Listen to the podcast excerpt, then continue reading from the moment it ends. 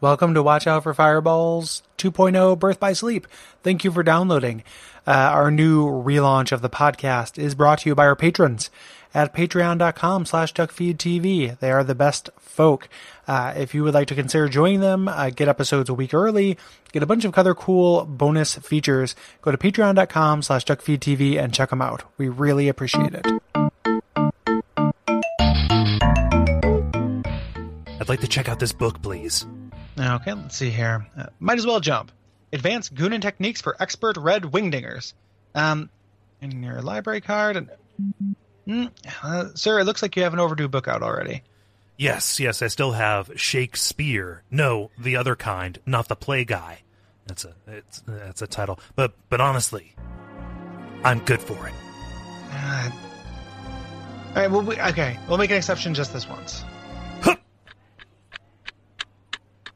Uh, hello, I'd like to borrow the pointy end, please.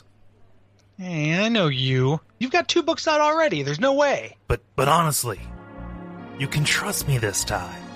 Look, look, look, look. Your picture's right here. It says Kane, leader of the Red Wings, terrible citizen, book thief. Why on earth would I trust you? Well, remember when I rescued Cecil and the gang? Well, yeah. See? Come on. Well, well, well, yeah, I remember it, but I also remember you betraying them again and again, and then Come on. like years, years later, you did it again and again in the years afterwards. How- That wasn't me. Come on. Oh, Come on. That is the oldest excuse in the book. Mirror Universe goatee version. That is fucking unlikely. Get That's more of a out. Van Dyke. Okay, get out. Okay, good pull. Get out of our library.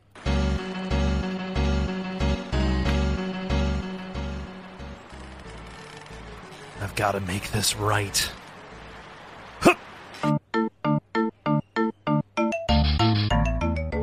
Okay, uh, dollar forty-eight and dollar forty-nine and dollar fifty, and that is your late fees taken care of. Feel free to enjoy the library, Mister Kane. Thanks, chap. It was very kind of you to take my payment in pennies. Oh, Yeah, absolutely. And hey, just uh, on your way out, um, please mind the no carnelian signet sign and um and.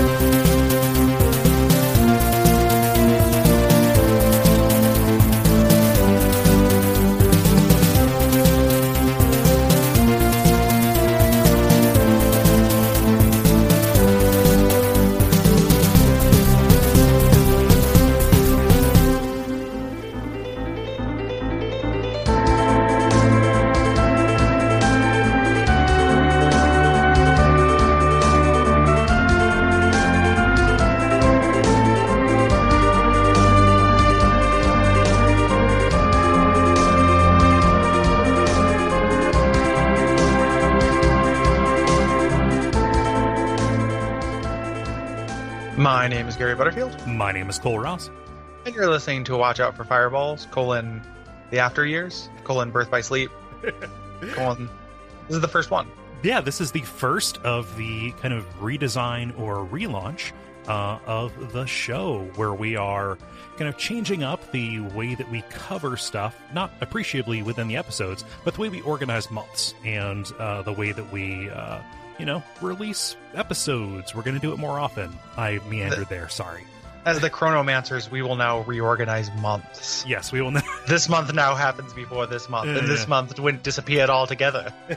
you were never bored! where, where did Smarch go? It's the, um, yeah, so we're, we're, uh, we're, we're mostly uh, going every weekly. Mhm. So weekly is the, uh, we're reorganizing weeks. Yes. We're, we're a vice chronomancer, um, chronomancers junior. yeah, we can't Um, be trusted with months. someday we'll be an epopped. um, so we'll be able to actually do it. The um, so yeah, so we're we're coming out every week. Uh, this is the first of our Final Fantasy IV episodes, and then next week is the second of our Final Fantasy IV episodes, and then first Final Fantasy the After Years, uh, Final Fantasy IV the After Years, Mhm. and then the fi- fourth and final one, and then a fifth one with your responses. Yes. Um, Um, and because we're kind of standardizing this, I can just straight up say if you have thoughts on Final Fantasy IV or the after years, uh, get them in by August the 15th. Yeah. It's always going to be the 15th, Mhm. and we'll announce what we're doing that month, etc. So it should Yeah. be easier all around. It should. It Yeah. should. should. Will it be? Let's find out. Well, we, we have a way of taking easy things and making them hard. That's, that's 100%. We, oh, baby. We got a way of taking easy things and making them hard.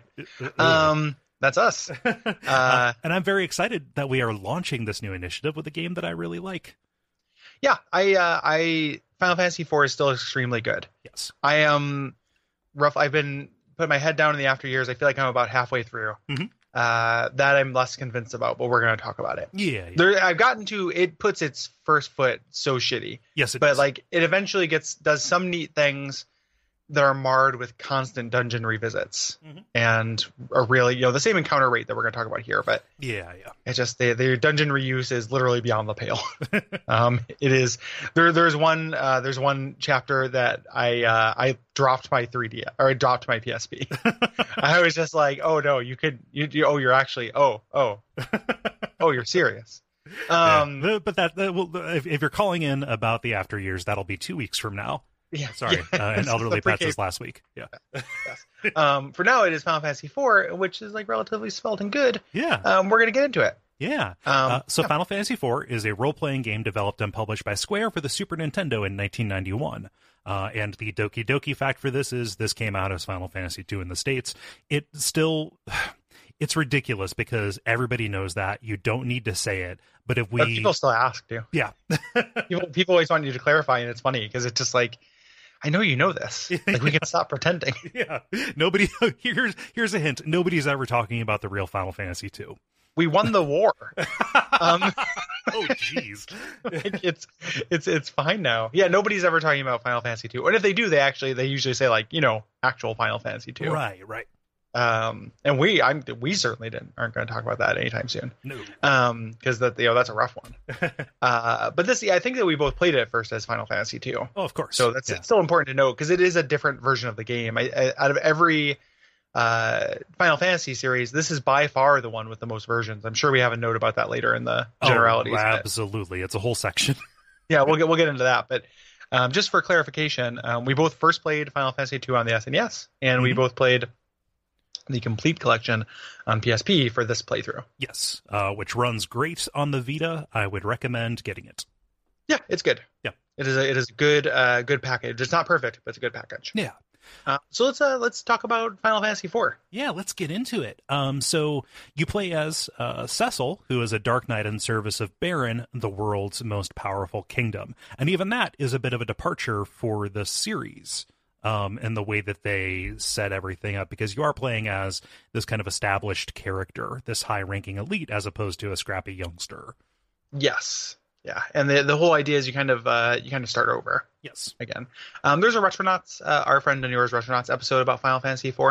Talks a lot about the history um, of this game, so we're not going to get into that too much. We're going to talk more about the the content of it, Mhm. um, as is you know Retronauts as our doc sister podcast. uh, you know the historians, which we are not. Right. Um, so some of that we're gonna we're gonna get uh, get into, but not all of it. Right. And uh, if you're a Final Fantasy uh, maniac, Final Fantasy IV maniac, you should definitely listen to both. Yes. Um, I actually put that episode off because I had already started playing this, and it was just too much Final Fantasy IV for me in a period between the after years, the main one, and the podcast. Yeah. Yeah. So it's like I'm saving that for like when I'm hungry for more Final Fantasy IV stuff because like Yeah. as much as like I love those songs, I was Mhm. thinking about the edits for this. This is a little peek behind the kimono, folks. Yeah. Um, I was thinking about the edit for this. Mhm. The music in this is some of my favorite like 16-bit music, right? Absolutely. there are fewer songs like so the idea is typically when we play do a, sh- a show where we like really like the music we put a lot of it in Mhm. we can't really do that because we're splitting this up over four episodes Right. and there's like there's like six good songs and they're great Yep. but there aren't that many of them like we're gonna have to like be very very i, I thought that the after years would have new music Uh, Um, it, it does it has later. one new song Well, yeah, like i mean it has one new song early on and eventually gets some new music but yeah, yeah. it's not going to carry its own own thing, you know. So we have to be very judicious with like Mhm. these very iconic pieces of music. yeah. Well, you're you're editing these first these the, the- these first two. What I would say is we maybe Sneak everything from you. uh, like, yeah just yeah do- definitely do just all just of the, uh, hungry hungry hungry hippos up all of them tracks. No no um w- certain remixes might be in play as well. Mm. Um, so like if we want to put in the Celtic Moon version of a song, or if we want to grab something from from OCR, I think that uh, I think that as long as we credit it, that will be okay, and that will bring some uh, that will bring some variety to this. I think that sounds like a cool thing. I think I think that sounds like an after years thing. Like because the after years reuses the music and then you can do the remixes. But I will probably stick with the OG music. okay, that's I don't that's need. fine. Yeah, I, I don't know. Like I like I listen to that Celtic Moon thing and I like it and I like this music, but I'm still gonna prefer the original versions. yeah, yeah. Even the PSP like arrangements are not my fave. Yeah, oh, Uh, de- definitely. Like first thing, you go in, you set auto dash, Yep. and you also set the music.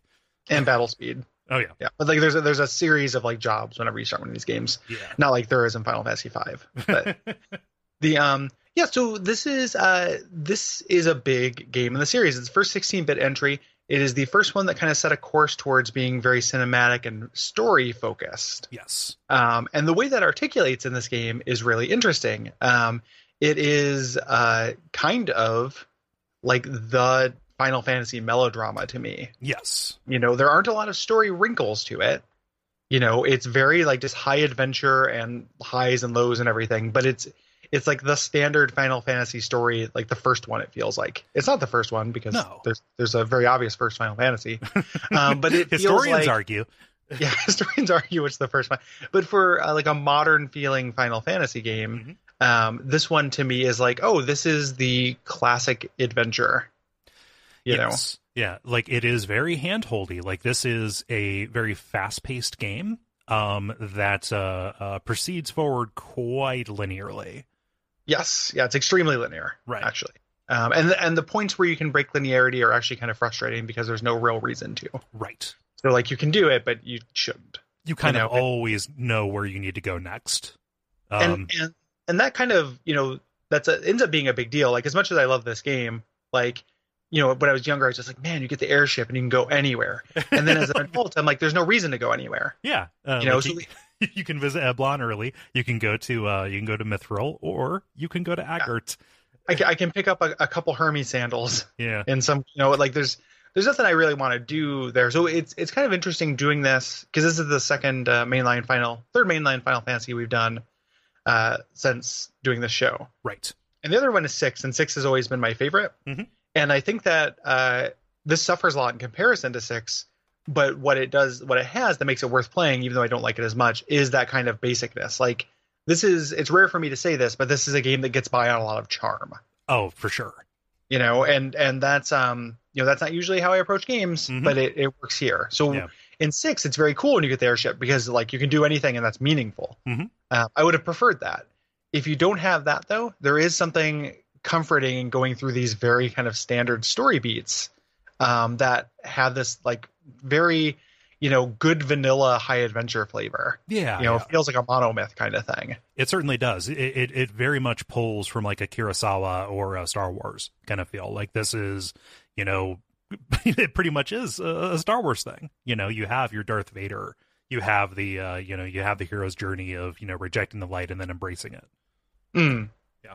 yep yep Um, and I don't say that to like throw that back in your face. I'm just saying like it is this very basic, broad kind of story that has these characters who have their own little their own little quirks and their own uh, uh kind of, kind of beats. Their interactions are fun to watch. they're good sketches Yes, like there's only a couple characters here that I think are like actually well developed characters, right. um, but they're good sketches. Yeah. you know, and frustratingly, and like because some some after year stuff is going to bleed in when it approaches here, is that you eventually some of them get better developed Mhm. uh, in there. Um, you just had to go through like a while, like it takes a while, and Yeah. some of that stuff I wish was in here, Yes, you know, in in the base game. very much so. But yes, this th- this is you know a very limited world that does feel kind of empty outside of the set pieces that it is drawing you you know dr- drawing you toward. And so you know if you are going to be upset by us criticizing this game from a modern view or comparing it to things that came later, um, you know we're not going to apologize, but that is something that you should expect. Uh, because even though I have unlimited nostalgia for this, like this, along with Super Mario RPG, uh, was my first RPG. Like this is the game that I like that got me into playing, you know, story based games kind of obsessively.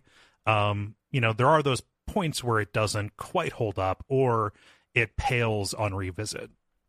Yeah, Yeah, it just ends up being a little bit like I always knew it was kind of the basic Final Fantasy. I didn't realize it was quite as unsophisticated as it is. Yeah.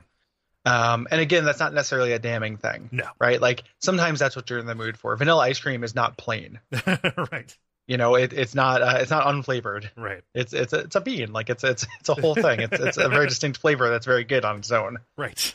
Um, one of the ways that this is very, um, you know, kind of basic is that uh, very, very much like Final Fantasy two as opposed to three. Um, these are these are out of the box characters. Like these are uh, they serve the plot more than they serve the player. Right. So they have names and personalities and traits, um, but they're locked into a job, and there is almost nothing in the way of character development. No, no, there is always going to be a better piece of equipment that you will get. Um, sometimes you you want to uh, equip like a different elemental sword or equip something that'll inflict a different status effect. Uh, but you're not allocating points. You are not choosing which spell. Um, everything is kind of set out on this schedule for them, and you are leveling up as you go. Yes. Um, yeah, and then and then items and stuff. So those, that's the only way, and those are interchangeable. But that's like pretty much that's the extent of like your control over these characters or what they do. Yes. You know, um, and the plot controls when you have them. You don't pick characters either. No. so Oh, no. the you know up until you know you know for most of the game, the plot just tells you when you can play as who. yes. The you know, so the- again, it's everything serves the plot rather than the player. right the game as it's D, you know, a- as a DM is shaking up which abilities you have at your disposal. Yes. Yeah. Is a very railroady DM. um, so the moment to moment play is going to be recognizable er, recognizable as this kind of template for most square RPGs to come. You know, you're wandering around in this you know top down map. Uh, you have a world map. You have your uh, you have your dungeon map, etc. And getting into these random battles. Uh, you had done that before, but Final Fantasy IV introduces a lot of elements to the battle system that would eventually become staples. Uh, kind of moved things forward using the uh, SNES to bring this additional complexity. Yeah, yeah, and some things that are um, you know unique or just don't come up very often, right? So Right. specifically the party size. Mhm. Um, so in this game, you can have five people in your party. Yeah. Um, and again, serving plot rather than you know that that is a, a helpful thing for the for the player, but it's a it's a service of the plot and kind of the tone. It makes me think that what they're going for is something much closer to like a Lord of the Rings style fellowship Yes. you know star wars is the comparison point that gets you know wheeled out for this a lot Mhm. and there's some there there's definitely some star warsy things i think that's usually overstated Mhm. when people are just it's it's just star wars No, it's not Well, just Star Wars. yeah, Final yeah, that's- Fantasy I mean, twelve that's- is just Star Wars. yeah it's, the, um, yeah come on they did they actually did that like there's a there, this is only you know there's some star wars elements but it reminds me very much of like lord of the rings or a classic fantasy thing or it's like a fellowship Mhm. um, and having five people supports that Yes. You also have uh, there you have placement in the front or back row, uh, which determines how effective attacks will be either from or to that character. Mhm. Uh, and then you have certain abilities that will bypass that. So there's a, little, a limited amount of strategy and player control there. Yeah, yeah. And really it just comes down to uh are you is this character a caster? Yes or no? Back row or front row, depending on yeah, that. Uh, and there are like ambushes, there are back attacks that require you that require you to burn a turn in order to s- you know swap the order uh so that Yeah. you don't leave your casters um you know exposed. you know, in in harm's way. Yeah, yeah. Yeah, and there are items that get past it too. It's not just spells. Mhm. You know, like you can you can have physical fighters that fight from the back row. Yeah. yeah. Uh, you know, and usually you sacrifice a little bit of damage for a little bit more protection, et cetera, et cetera. Yeah. Um, and uh, looking at um, anything except for the easy type or the American version, I believe, uh, enemies have row priority as well. So attacking Yes. um, an enemy who is further back in the screen, your physical guys are going to do less damage than your uh, than your archers or your uh, spellcasters. and they move up as well i believe i think that if you uh if there's two guys in the back and you kill the one in the first row i think they actually move up Yeah. and that goes away so it's uh that's all behind the scenes like there is like you know i was saying how simple this is there's a little bit of sophistication there Yeah. Yeah. uh and it doesn't really it never tells you that Mhm. uh, that the enemies have that row priority Yeah, yeah. Um, this is the first Final Fantasy game where you're fighting on something that is not a black background. Um, Mm-hmm. And the battle information is kind of displayed on top of these relevant characters. So you don't just have your party over in another window.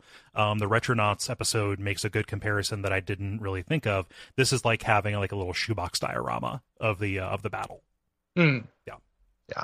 And it's the uh to be noted just in, in Final Fantasy 1 there is a background element that's unique to where you're at. Mhm. It's just uh the ground is black. Right.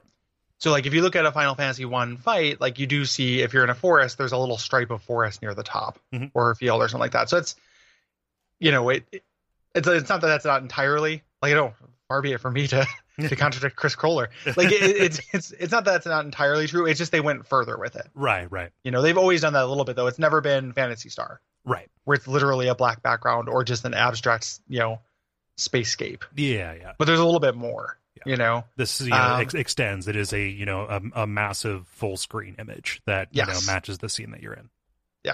and that can help um you know kind of with immersion um for the i don't know for me like maybe about an hour or so that i can pay attention to random battles before like it just becomes something i auto through most times You're right. like it is very cool as a kid i remember liking it Yeah, yeah. um there's also this is the first time the active uh, time battle system is introduced Mhm. um so this is uh essentially each character has a action bar that fills up determined by their speed um, faster characters will be able to act more often their bar fills up more often Mhm. and uh, the battle proceeds even if you don't act so there's a sense of kind of real-timeness to it Mhm. um, apparently this was informed by f1 racing Yeah, just the idea that Um, everybody has their own lane and faster cars are going to get in more laps. Yes. Yeah. Um, yeah, and this is uh, you can kind of tell um, that this is something that of us an experiment down to where you can turn it off in the menu. Yep. Um, even you know, and that's that's been with the, the game the entire time. So in in the Super Nintendo version, you can change it from active to wait. Mhm. And as a kid, I had no idea what that meant. Right. Uh, it, it was just oh, active or wait. Like what does that you know? um, and it does it does kind of add like a little bit of uh, you know just kind of pressure Mhm. um, you know to the the battle system it is a neat uh, it is a neat system to kind of spice up what is a really s- kind of stodgy uh, mechanic Yeah, yeah. It, You it- know? this is at its best when you're when you're up against a wall. I think Final Fantasy IV is at its best when it's hard. Um, Yes. and you know, you you are hoping that you know, as this you know kind of caster is trying to get off this spell, you know, maybe a heal that will you know rescue this last person who uh, you know who, who's there, like this you know final kind of acting gambit. You're hoping that's going to get off before the enemy uh, can act and kill one of them. You have Yes. these kind of discrete moments you know, where when you're not just steamrolling people, you are kind of hoping that the way the the cards interleave is going to work in your favor. yeah it adds a it adds almost like a random element because even though you know when your characters are going to go um, you don't know when enemies are going to go Right. so it adds a, a little bit of that tension that comes with uh, just with just with not knowing with the unknown Yeah. and it also you have a measure of control over it so Mhm. um, this is something nothing i pay attention to when i was younger i would just do optimize for equipment Mhm. you know or whatever did the most damage or had the most protection but here you know you can see that there you, like there's certain items that give you kind of stat boost Mhm. um, they're kind of rare like they don't do very much with that but you know if you get something that like lowers or increases your speed like i would think about that Yeah. you know because it's like oh like now i c- kind of have a better conception as to what that means Mhm. um this is this is a system that i think is really cool i think it gets overstated a little bit how much of a difference it actually makes Hmm. like i don't feel like this is a sea change you know i don't i don't you know because it almost everything you do will articulate the same way whether this is on or not Mhm. like 95 98% of what the battles in this game won't actually change really not appreciably Yeah. you know it does make a difference in in climactic boss battles Yeah. right It- but it it's it gets a lot of credit that i think is a little too little too late for this as far as kind of like juicing up or revolutionizing Yeah. you know turn-based jrpg battles So I think it, it it gets a lot of credit because this is the way that they would handle battles. I think pretty much all the way up through up until Final Fantasy X. Um, so I think that it is kind of laid out as like, oh, this is you know this is the first time that that happened, and that's a big deal. RPGs before this would have you just kind of dial in your uh, your intention, and then it would shake out by initiative, right? I think Yeah. this this does bring in that that that element of randomness, and also makes it so you can adapt on the fly um, and react because you are not making decisions for your entire party and seeing how they shake out. It is more of a uh, um, you know a uh, attack counter attack kind of deal. I agree with you Yeah. that it does. You know, you are still selecting your your options from a menu and watching them kind of like play out. You know, it is still very similar um, tactily to you know any other game that does you know something similar. Uh, but yeah, it is. but it's uh, it's it, uh, sorry like it, it- it's tact tactilely but also tactically right like it, it it has to do with not so much the system as the game around it to where your tactics are not going to change based on this most of the time. Hmm. Like the the far lion share most of the time. Yeah. You know, like uh and it, it is, you know, to the first point, like it is very historically important, right? Like this Mhm. is what this the series became known for. And it is uninnovation, right? It's just one of those things that I feel like gets really kind of blown up Yeah. um you know and that's that's really what it is i'm not saying it makes no difference it just i was surprised uh playing this not that i have you know i've been playing games without it Mhm. particularly frequently but like i have played you know the first final fantasies i've played the first dragon quest i played a lot of rpgs that don't have this Mhm. um how little difference it made not only in my hands but also to my tactics Yeah. in again like uh, not just the majority but like the vast vast majority of fights yeah. Yeah.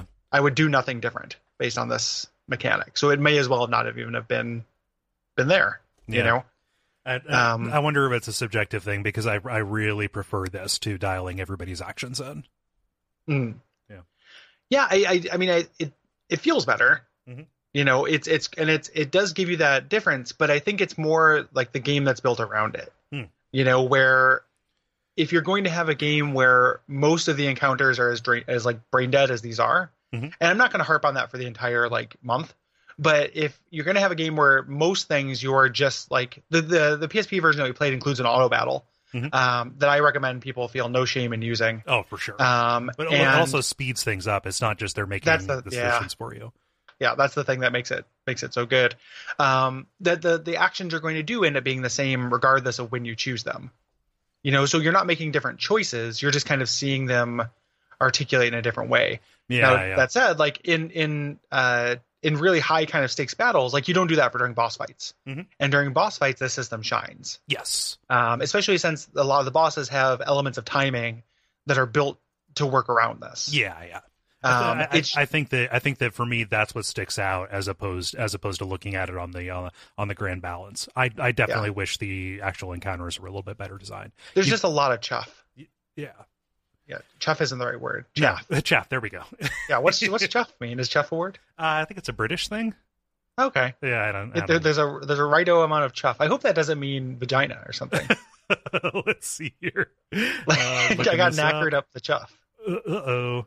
Huh. Chuff uh, of a steam engine. Please don't be a moved with slur. Please don't be regular a slur. with regular sharp puffing sound. I think I Okay. think it might be a uh, like like a, a euphemism for masturbating. Oh, you like you chuff off, or like you just go go have a chuff. Right. Right.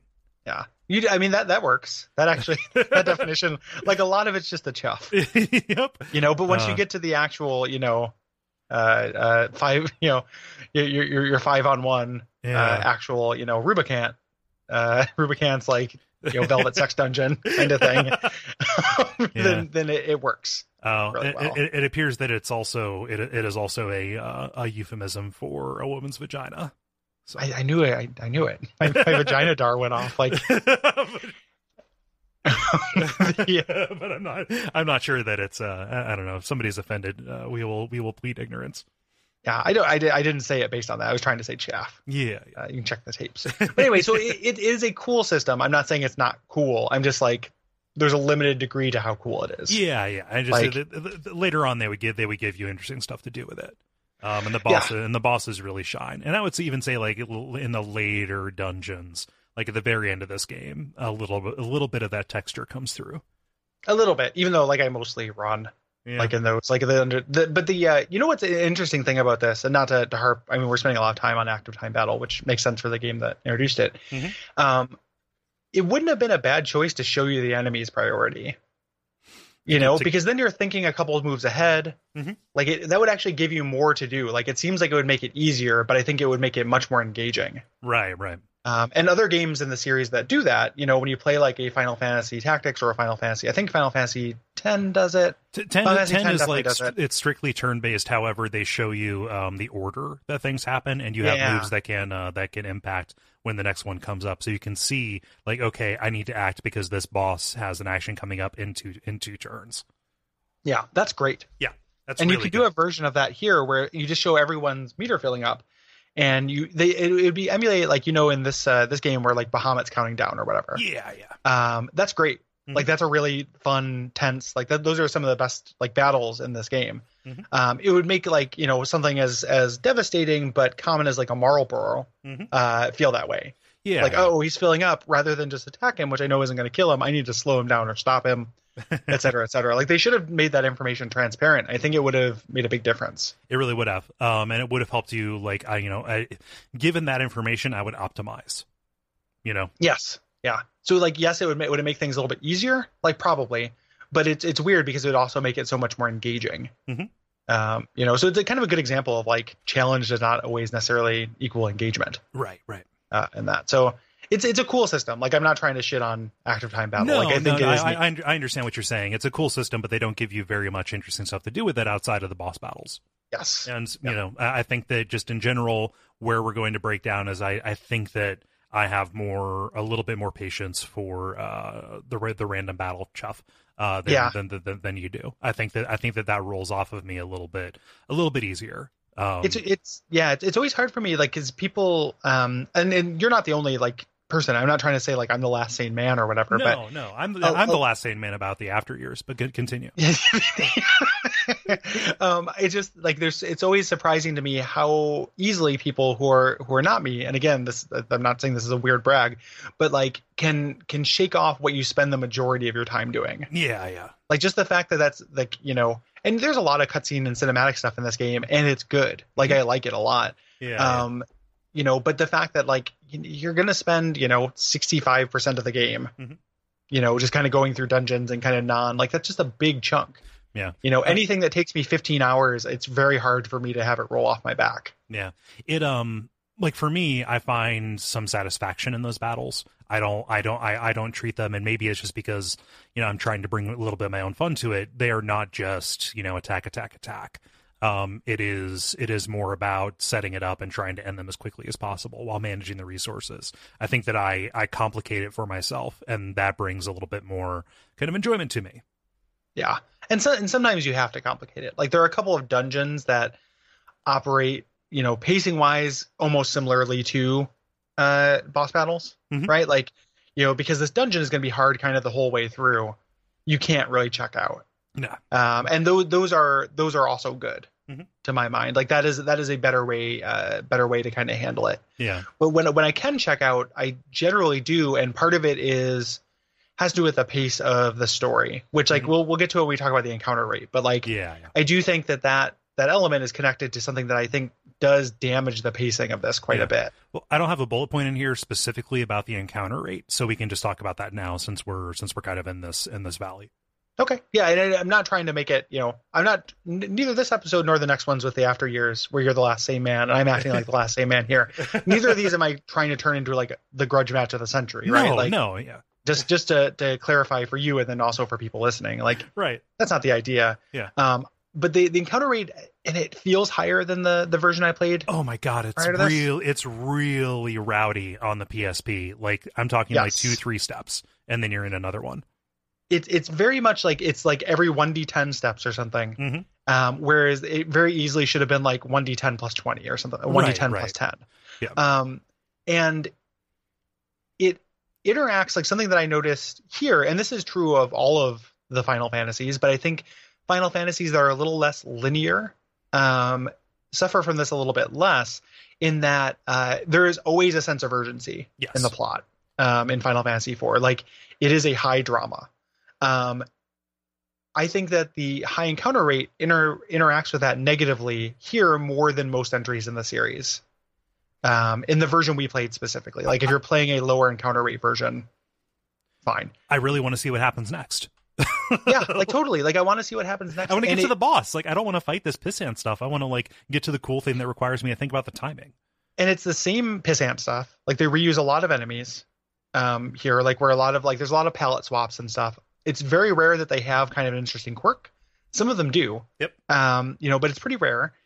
And it is narratively weird for me that Cecil has killed thousands and thousands of monsters. Mhm.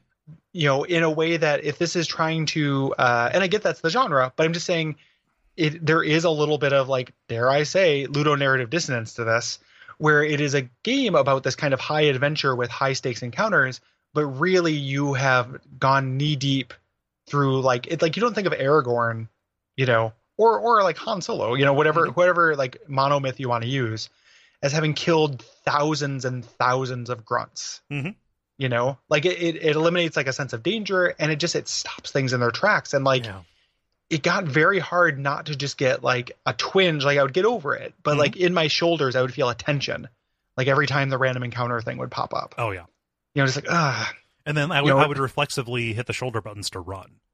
yeah like I would run or i would just be on auto i'd put my phone you know put my psp down for a minute like i was like oh do i have enough hypo do i have enough resources to recover from this Mhm. like do i have a bunch of casters in my party who you can't set to auto do things which is annoying um or you know if i do like will i survive this Yeah. if so like i would like put my psp down for a second and just kind of sigh and then I would pick it back up, and the encounter would be done. Yeah. Uh, I'd heal my dudes, and then move on. And then sometimes it would literally be the next step, or like two Yeah. steps away. And that is not only is it like really damaging from pacing the story, but really like impacted my play experience. Yeah. I can't lie and say that that wasn't like really annoying. Mhm. Um, and and not just like on this, it's probably impacting some of like the cranky times I'm having with the after years, where it's Mhm. like, I just feel like, man, you know, I have gone through this fucking waterway enough times. I, I've done my dues, Uh-huh. you know, and now I'm doing it again, and it's just like, all right, you know, ding ding ding ding ding ding Mm-hmm. Yeah. ding ding ding, ding, you know, and it, it's uh, I think I think it's very damaging. Yeah. Um. The, so the, the, there's there, there's a little bit of uh, just kind of real time correction, and if you've already tweeted at, at us about this, shame on you. You should have listened. Um, uh, you can uh, actually dial in which ac- which actions they do in auto battle. You have to Oh, do really? it with uh, with the memory cursor, so you have to change that. Oh, Uh, gotcha. Change that there, so you Gotcha. you do it, and then it'll remember what you did last. Yeah. Uh, still I mean, doesn't it- work that well for casters because you know because you have limited resources Right. and you can't buy ethers for some fucking reason for most of the game um but yeah so like there is a way to do that um but even if you have casters they're going to be less effective or less you know less Yeah. effective for quite as long it doesn't uh, Uh, it doesn't ameliorate the problem entirely. Like so it just ended up like the the encounter rate and the uh the thing like not only does it not play nice with active time battle but it is um it's very very high to a degree that uh it's like this would be by far the best version of this game Mhm. unquestionably and now i feel like it is questionably right. because it's so good but like Yeah. do you want to deal with this Yeah, and it's it, Um, I I I have no perspective to like say if if it's actually objectively higher. Just the number of Yeah. times where it's like uh, encounter two steps encounter uh, kind of seems unforgivable to me, yeah and it makes it stick out as a real problem. And you know, like there are games that get around this. You know, we always uh, truck out Zboid when this comes up, but like maybe if I'm in an encounter, set a timer for a number of steps where I'm safe yeah you know, I'm not Yeah. asking to like exhaust this dungeon of uh, uh, uh, of enemies. I'm just asking for a little bit of a reprieve, and like maybe if I run, that timer is a little bit shorter. You know, like you can factor that into the calculus. Like, oh, you can you can avoid this battle, but you're going to get into another one sooner than if you just dealt with it. Like all of that would have been would have you know this is armchair designing whatever uh w- would have been a nicety they could have put in to to to kind of ease the blow of this system. yeah yeah there's there's there's lots of ways to get through it it kind of comes down to um you know a lot a lot of this genre where it's like uh in some ways and this is not a dismissive way because there are many entries in this genre that I like and I love them as a kid but like that's an operative word right like Mhm. these genres shine when you're in your early teens mid teens Mhm. because you have all the time in the world um and then also like a lot of times they're made for like uh you know to have that kind of length like it's literally padding Right. um, to make them long, which is was a selling point, is a selling point for like school kids and school kids in Japan specifically. Mhm. You know, and it's like when you when I read about uh, and you know, le- again, put away that tweet. Like I don't know that to one hundred percent be true, but I've ta- you know talked to people in our, our Slack and stuff who are like, yeah, you know, I I live in Japan, like I am Japanese, and that is the idea. Like, you know, a lot of times these games are for children. Mhm. You know, like you were above the age limit, you know, the the kind of intended age for this and that is why they have that is because you know you have all summer off and you have nothing to do but like do random encounters Mhm. you know and as a kid it never bothered me but i have memories of like specific times when it did Mhm. you know there were like seeds of the person i am now when i was a teen where i would be like oh man i, I god i can't believe kane fucking did that like let's i gotta go get him and then and then like if it as a kid i was like oh like okay okay okay okay hurry hurry hurry you know Yeah, it's impatience. you know, yeah, there'd be impatience where now it's just it's it's sad resignation. hmm Now it feels like somebody gave me a crappy watch on my retirement. Like every time that battle theme opens up, it's like I open up a box and there's just like the world's worst watch. A, t- a time it's- co. yeah, it says like you know, uh, here's to here's to a relaxing uh, rest of your life, Gorby Butterfarb. And I'm like, they didn't even. They didn't even and it- it- my name's Gordon Butterfarm. Gor- Gorby Butterfarb's sad, sad retirement is what I feel every single time it happens, uh, with very, very few exceptions. I thought Renee Zell- Zellweger was really good in Gory in, in Gory Butterfarm's Sad Sad Retirement. A real, a real evocative performance. Hugh Grant really played against type. Yeah. As as the shit smeared chimney sweep who can't stop like touching his own farts. Yeah. Hello. I fancy a chuff. You know. yeah. Um, I, I I have a s- similar experience to you, and Yeah. for for, It's for, it- yeah. for me that that that is that is somewhat that that, that is somewhat allayed uh, by the fact that it is portable.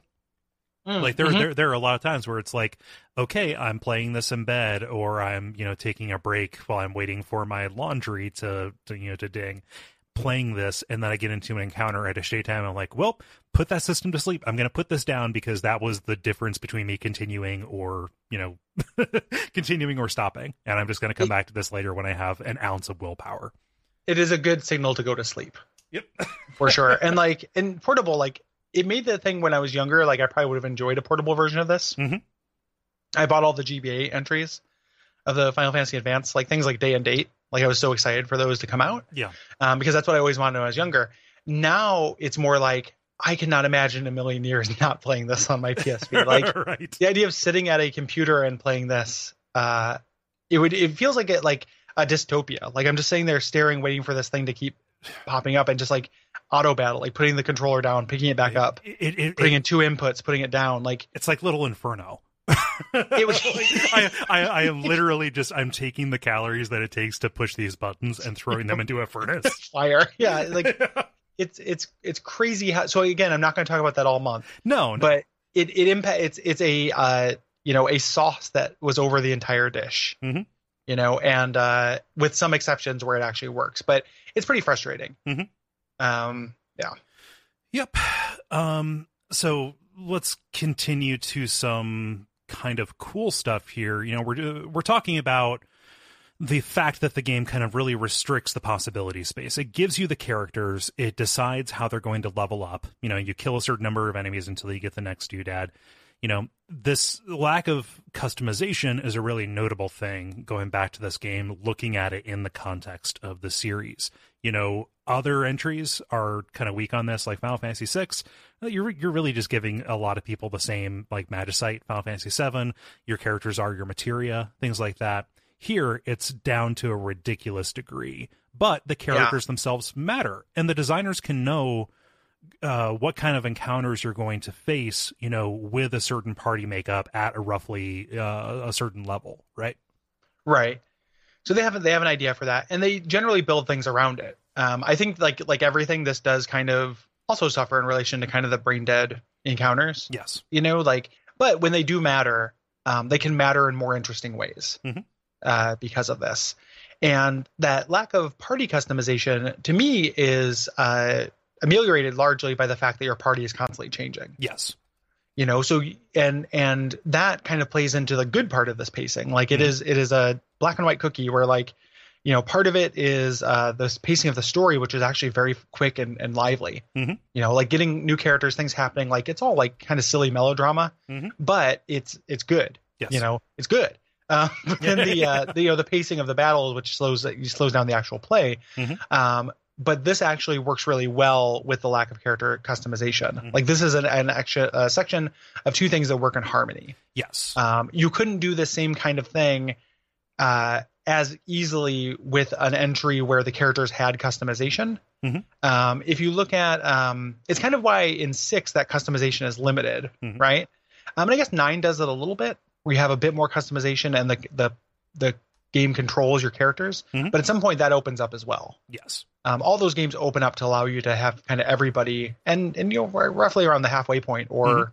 you know slightly before or after like they don't you don't spend most of the game here you spend most of the game on the roller coaster Mhm. uh, and it's always fun to get somebody new and find out what they have that Yes. kind of fulfills that Mhm. customization Yeah.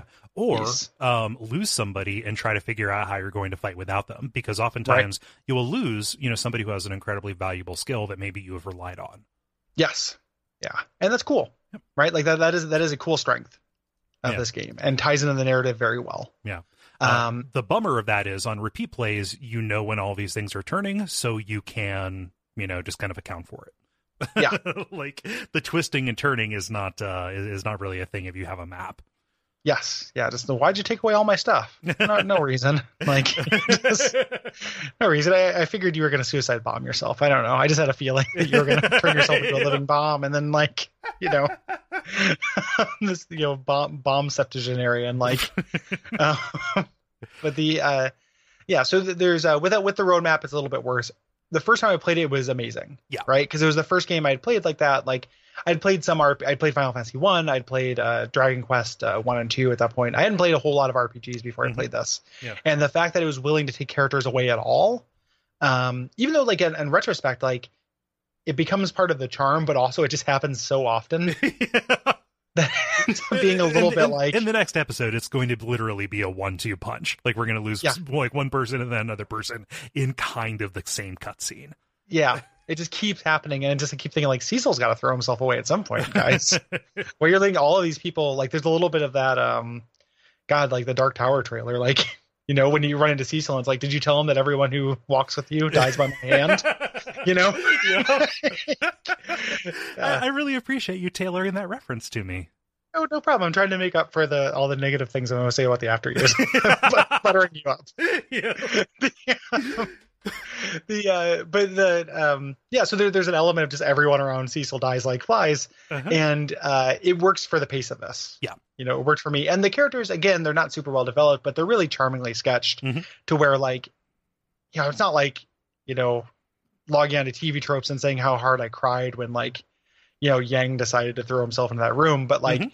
it it can be kind of a like it's just like aw it's my Yeah. little buddy It's- you know, I, I I mean, it, it, uh, obviously, like I had read like Charlotte's Web or whatever by the time I had uh, you know was playing this, but like it was very strange to be forced to confront the notion of loss in the story of the video game.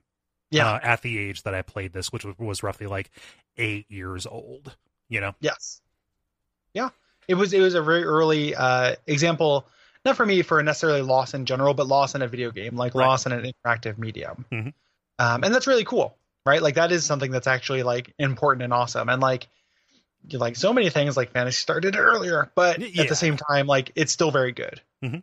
you know um it is, it is a very good expression of it yes. uh, this is a breezy game Oh, it's so Um, quick. which it, which is part of the reason why like I think it has this in- crazy encounter rate, right? Mhm. It's like they probably felt that you know somewhat justifiably needed felt the need to pad this out. Um, there's bonus content on the version we're playing, Mhm. but other than that, um, you can beat in about 20 hours. Right. Um, it's like Chrono Trigger level. Yeah, and you can do that faster. Like twenty hours is like if you're slow walking it. Yeah, slow walking it, doing any grinding, Mhm. you know, things like that. Um, if you don't know where to go, if you actually know where to go, if you played this before, you know, 20 hours or less is pretty much the the standard. Yeah. Yeah. Um, which works in its favor. I think that that's good. Although when I was young, like pretty much everything, this seemed bigger. Um, and maybe Yeah, that that's was true. because I was playing this like on subsequent rentals, hoping against hope that my save file would not have been destroyed. even though when I was younger, like I, yeah, I, I had similar because I played this on, on rentals and borrows. Um, I never owned this, but when I played, finally uh, got around to playing uh, three six when I was younger. And the only reason why I'm pointing out that Doki Doki Pact fact is because I'm talking about uh, the SNES version. Mhm. That did feel appreciably longer. Yes. So everything was inflated. I was like, oh man, Final Fantasy IV is the biggest game in the world. And then I played six and got to the point where Final Fantasy IV would end, and it's halfway through. Yep. Final Fantasy six, and it's like, wow, you know, was a real like, you know, uh, Eric Wareheim universe exploding gif oh yeah. thing. Um, so Final Fantasy IV was directed by Hironobu Sakaguchi, uh, but the lead designer uh, was somebody named Takashi Tokita. Uh, and you know he, he I think this was his first full time project with Square. He would go on to kind of be a fixture, um, but notably uh, Tokita had a background in theater that kind of informed his work on the game, and that definitely shows with how with how broad and how and how like strongly it hits story beats. Yeah. Yeah. Yeah. The kind of dialogue. Did he, do you know, um, if he worked on six? Um, I don't believe that he did. Let me. Look. I don't, I don't think so either, but six is so explicitly, you know, theater based. Oh yeah, it's a, it's a yeah. yeah. opera or musical. Um, Yeah. let me see here. Yeah, no, he did not work on six. Okay. He was an event 'Cause I- planner for Seven, and he uh, was an executive producer on the Six remake for Oh, okay. smartphones. oh, Um, gotcha. That's one of the reasons. Again, this is a fact from Retronauts. Sorry, I'm snaking so many of their points, but it's an interesting one.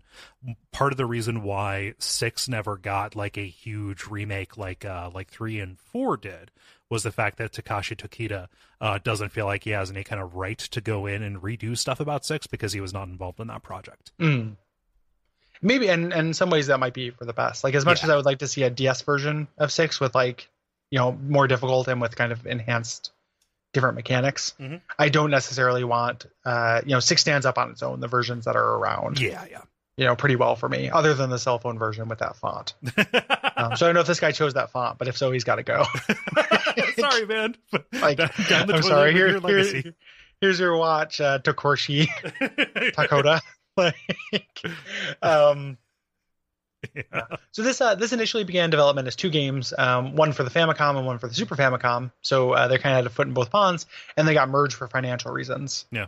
um, which makes sense. Like you know, it's the, the new generation. Yeah. and stuff. Um, it's it's remarkable to see how short the development cycle is on this, and to cast back, you know, I was barely barely sentient and literate at the time these games came out. Um, but uh, the fact that Final Fantasy One came out in America in 1990, and then one year later we jumped all the way to four here, yeah, um, on a new system. Like I can't imagine spanning that. yeah, yeah, yeah, Yeah. absolutely. Um, uh, so Hiromichi Tanaka, uh, who led develop- the development of uh, Final Fantasy III, he was initially on the project, but when his direction toward making this uh, something that wasn't just kind of a standard turn-based uh, role-playing game, uh, you know, three is a very strange game, and you could see why he would be bored with something this kind of straightforward. He he left the project as Yeah. well. Three is so close close to being good. Um, like it's not. I feel like it's not quite there, but like it's so close to being good. Wh- What I need to do is like play a fan translation of the or, original NES E version? NES version because that DS version is just a nightmare. It's it's a hateful nightmare. Yeah. like it is, I was so excited when that came out. Oh yeah, and first I day. was so I- disappointed. I, I yeah. pre-order. I'm like, I'm gonna play this lost gem.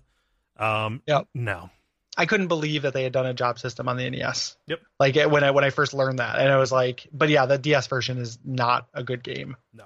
Um, yeah, I should pl- I should do the same. Yep. Um, the um yeah, so uh, Nobuo Uematsu uh, Uh, composed the music. Pe- people are going to throw a fit. I Uematsu? apologize. Yeah, yeah. N- Nobuo Uematsu.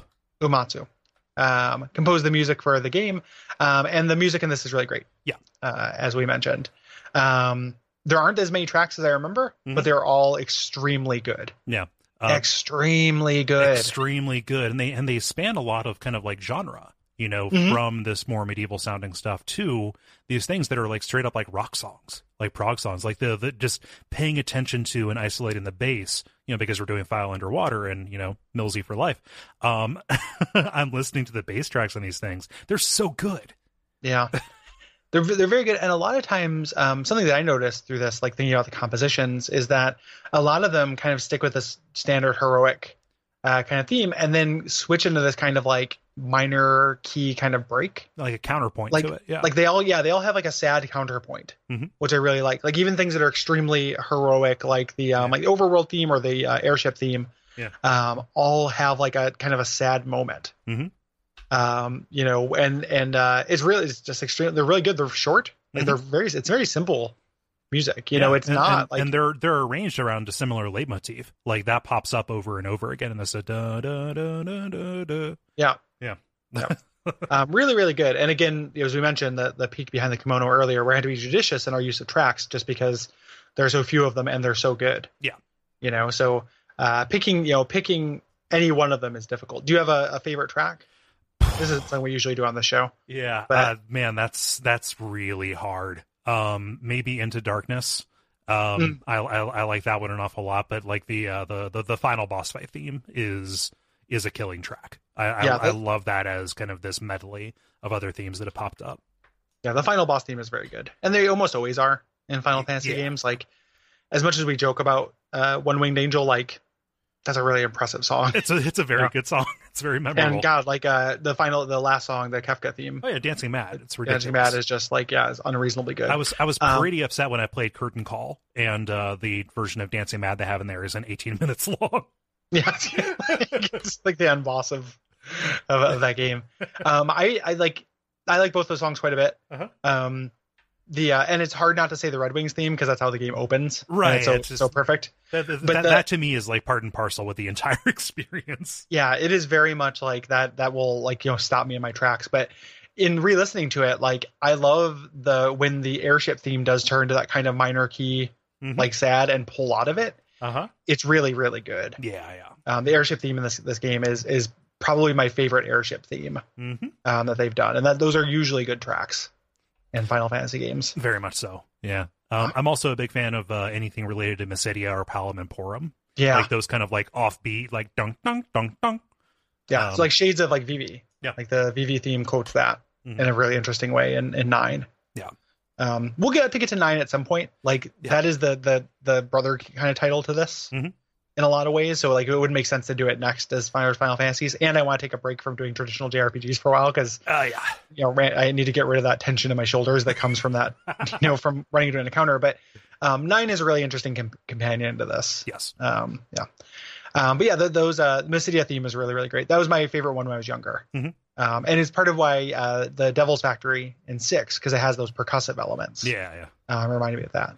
Yeah. Um, so th- this game was a, a huge, huge, huge success, a massive success. It put uh, Square on track towards making the kinds of games that would kind of make them leaders in the JRPG genre. Like the the tracks that made you know Final Fantasy VII the biggest thing in the world, um, kind of started here. Right.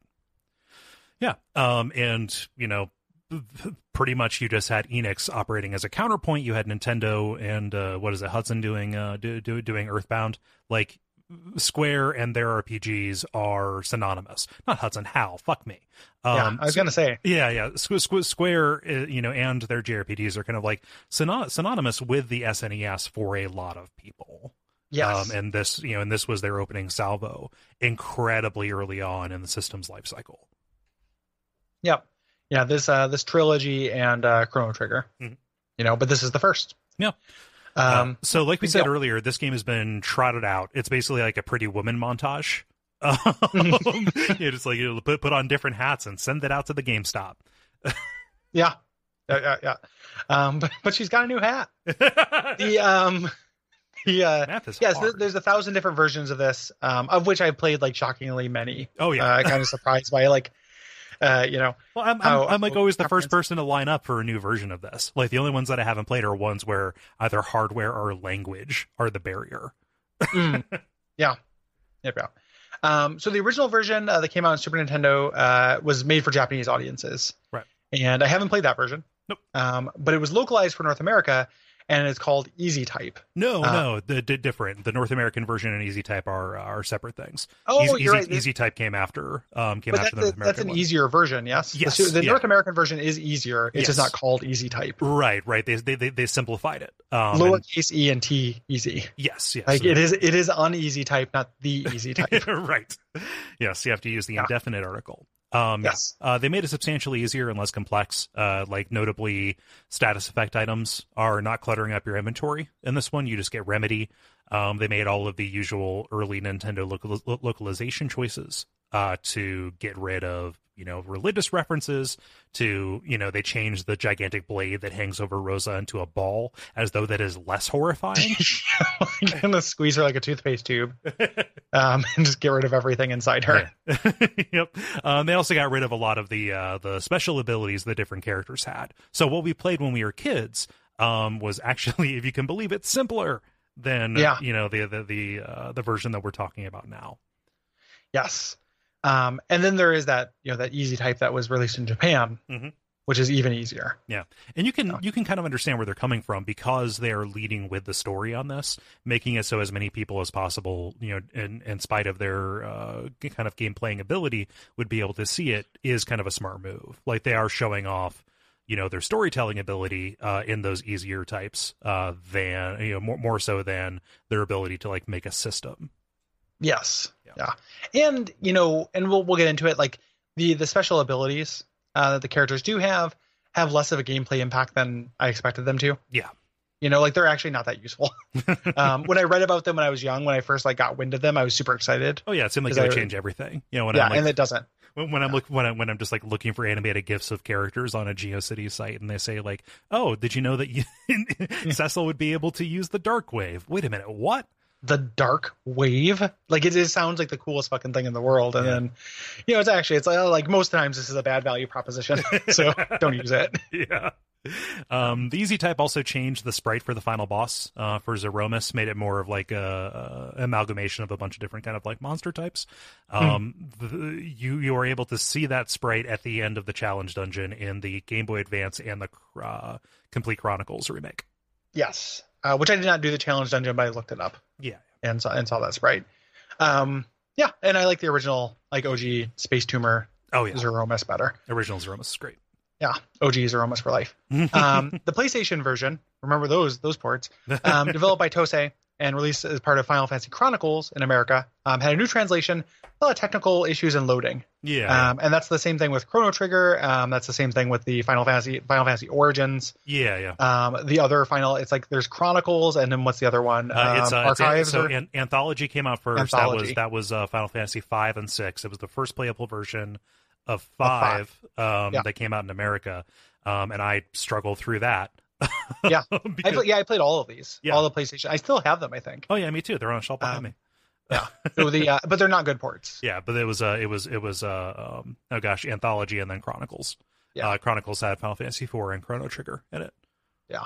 Um, Origins was the first time that we got two as well, Yes. um, so that was a big deal. Like it was really cool that those were coming out. They just weren't very good. Yeah. Um, Um, it, it was it was notable. Like one of the reasons that I you know was really excited about getting uh Chronicles with you know with with four uh, mainly for Chrono Trigger at that point because it was incredibly expensive on the SNES.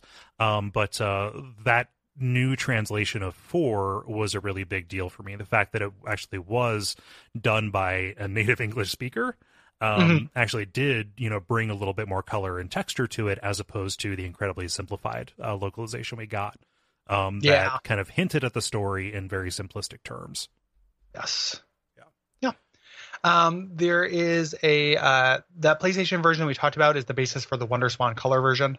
Um, I have not played that. I haven't picked up a Wonder Swan Color yet, no no but but someday. I'm curious about it. Um, and that Yeah. was that that was very attractive to me as like, oh, a portable Final Fantasy game. That's great. Um, and we would get that uh, later on. Tosei would uh, develop the port for the Game Boy Advance that came out in like 2005. Again, like I, that wasn't a day and date purchase. I think my girlfriend at the time bought it for me for my birthday. Mm. Yeah. Um, this got another revised translation that was a little bit more in jokey. Um, uh, restored some of the abilities that were removed in the in the original North American version, and added this bonus content and gave you the ability to choose your party after a certain point. Yes, which is all very interesting. Yeah. Um, the GBA version is like my second favorite version of this to play. Yeah. Um, with those GBA ports, um, the sound is never as good. Right. And that's just kind of, and you know, the GBA doesn't have a headphone jack, so like, you know, a lot of times those are when I'm okay missing out on the absolutely killer music and Mm-hmm. just listening to a podcast or whatever. Yeah, yeah. Um, those versions, but I have a soft spot for all three of those ports. Yeah. Um, there are uh, people who get very angry at those ports. They uh, do. for for the uh, for the bugginess. Uh, that's the, inherent to it's the them. two things it's the sound and then the bugginess Yeah, and like the yeah. bugs suck right um i guess like that kind of intersects to me with the uh that kind of the the, the general like wheat paste of a lot of the play though Mhm. so like i'm just not going to interact with those bugs are rarely going to make a difference you know they're annoying but i don't you know most of the stuff is just tap a tap a tap like i don't really need to pay that much attention Mhm. to get through it so like the bugs didn't bother me right. particularly. It also is the last version of this to come out with the old kind of old school graphics, Right. Right. um, which I think are better, uh, kind of across the board. So the um, I still I still think that version has a lot to recommend it, Yes. even though some people hate it. um, if, Um, you, you know, Text hate too. uh, what what I- what I learned uh, is that those bugs are not actually present in the European version. Uh, Hmm. If you are the kind of scoundrel who is playing these off the back of a truck, uh, you can get the European version and play it um, relatively intact. The music Hmm. is still a problem, but you don't have the uh, you don't have the turn skipping problem. Yeah, which is good. Um, the biggest remake that this got was for the Nintendo DS. Um, it gave it 3D graphics and voice acted cutscenes, um, and they made it incredibly hard. There are choices that they made in uh, changing some of the bosses to specifically stick it to people who thought that they were big shots and could just walk through this entire thing. It's almost an entirely different game. Yes. Uh, it is by far the biggest difference Yeah. uh, that, that we have that we're dealing with Mhm. um, here. And I think this has a lot to recommend it to. Mhm. Um, I never beat this version. Um, I find some of the choices like too hateful. Yeah. You know, like some of the things like specifically I don't like um, as much as I like the idea of the uh, the emblems. Or they call it emblems, but Uh, it's a aug- synonym for augments. emblem. Au- augments. Augments. Yeah. Um, as much as I like the idea of that, I don't like how they articulate. Like some of them, you need to pass up in order to get other ones, Yeah. and there's really yeah. no way to know that. No, you Um, have I to think that- look up a fact and make yourself a spreadsheet like I did. yeah, I think that's bad. I think it's bad design. Um, but it's uh, not that you made a spreadsheet. I think that's good. You did good. Game did bad. Um, I think that Buttering that me up. Come on, man. I, exactly. Have some You're shame. looking real good today, man. You lost weight. anyway, the after years is a travesty. And the, uh, um, the yeah, so I think that's really interesting. Um, and some of those things, like I wanted like augments and stuff, like that's more play or like choice. That's more you know character customization. I would have liked that in an ultimate version of this. Um, while wanting to take or like with while wanting to leave the graphics and voice acted cutscenes, I don't I don't like those. Yeah. like it's not as ugly as a Dorito. Like it's not old, absolutely Dorito golems, but Mhm. it's pretty much Dorito golems. Right, right. It's uh, it's it's super deformed. Um, the, the the art style, which I guess is a better decision than making it hyper realistic. I would have preferred that they stylized it in a way that didn't give them like massive heads, um, Yeah. and little triangle hands. It, it kind of And takes I- away from the from the uh, you know, action a little bit for me. A little And I bit. would have much preferred it just be pixels, like just add those gameplay elements, but not make it 3D. Yeah, uh, yeah. You know, um, because that's I you know we talked about it before. I think that's the era that has aged the worst Yeah. to me. Um, this is the version that also came on uh, PC if you want to play Final Fantasy IV on Steam or on iOS and Android. Yes. And I haven't played on there. I'm sure it plays fine. Yeah, yeah. Um, you know, I'm sure this is like if you if you know you're gonna play this on your phone, I, I bet you it works just fine. Um, and then there's the version that we played. Uh, it was remade for the PSP as Final Fantasy IV: The Complete Collection. This is kind of the Goldilocks, I think. Uh, it takes the uh, the the Game Boy Advance version, uses a slightly different translation, up, upgrades the graphics in a way that's like not terrible, but it doesn't, to me, have as much character uh, as the Yeah. choices that they made to really simplify the art. And like, I'm pretty attached to Purple Hair or Cecil. yeah, it's not as bad as it could be, right? Like, it, but it's also I prefer the SNES versions Yeah. of the graphics. Um, yeah, but it's not, it's not bad. Nope. looks okay, and you can toggle between the sound. You can toggle between or like barely a different arrangements or the original sound, which I like. I feel like the complete collection should have just contained everything in the above. Like these Yeah. are really small. Yeah, these are really small games. It should just give you the option, like. You know, I, know, I understand like the sim, you know everyone should just do something about all the problems. Like, I understand Yeah. that's more complicated because people owned rights to things, but I really feel like that GBA version should have been included in this Mhm. since it's so different. yeah, yeah. Like the complete collection should have had more than just the after years. And this isn't me ragging on after years. I just feel Mhm. like having the choice of like saying down like, you know, for like super fans, which like you know, I kinda am, like Mhm. being able to say like, oh, you know, I'm gonna give the uh, the DS version another shot. Yeah, yeah. Um and, and do it on the on the same cart. Yeah. Uh, uh, give me a printout of uh, Kane smiling. Yeah. Yeah, exactly. yeah. Yeah. there we go. That's a good, that's a good cut Yeah. for, for the Yeah. introduction.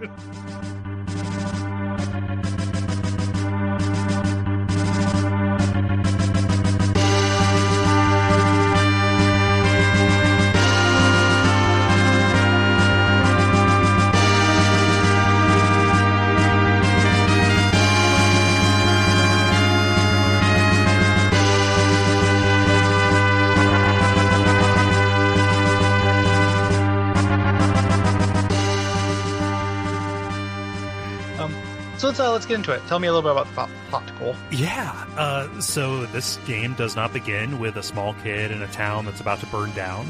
Um, that that comes later, actually.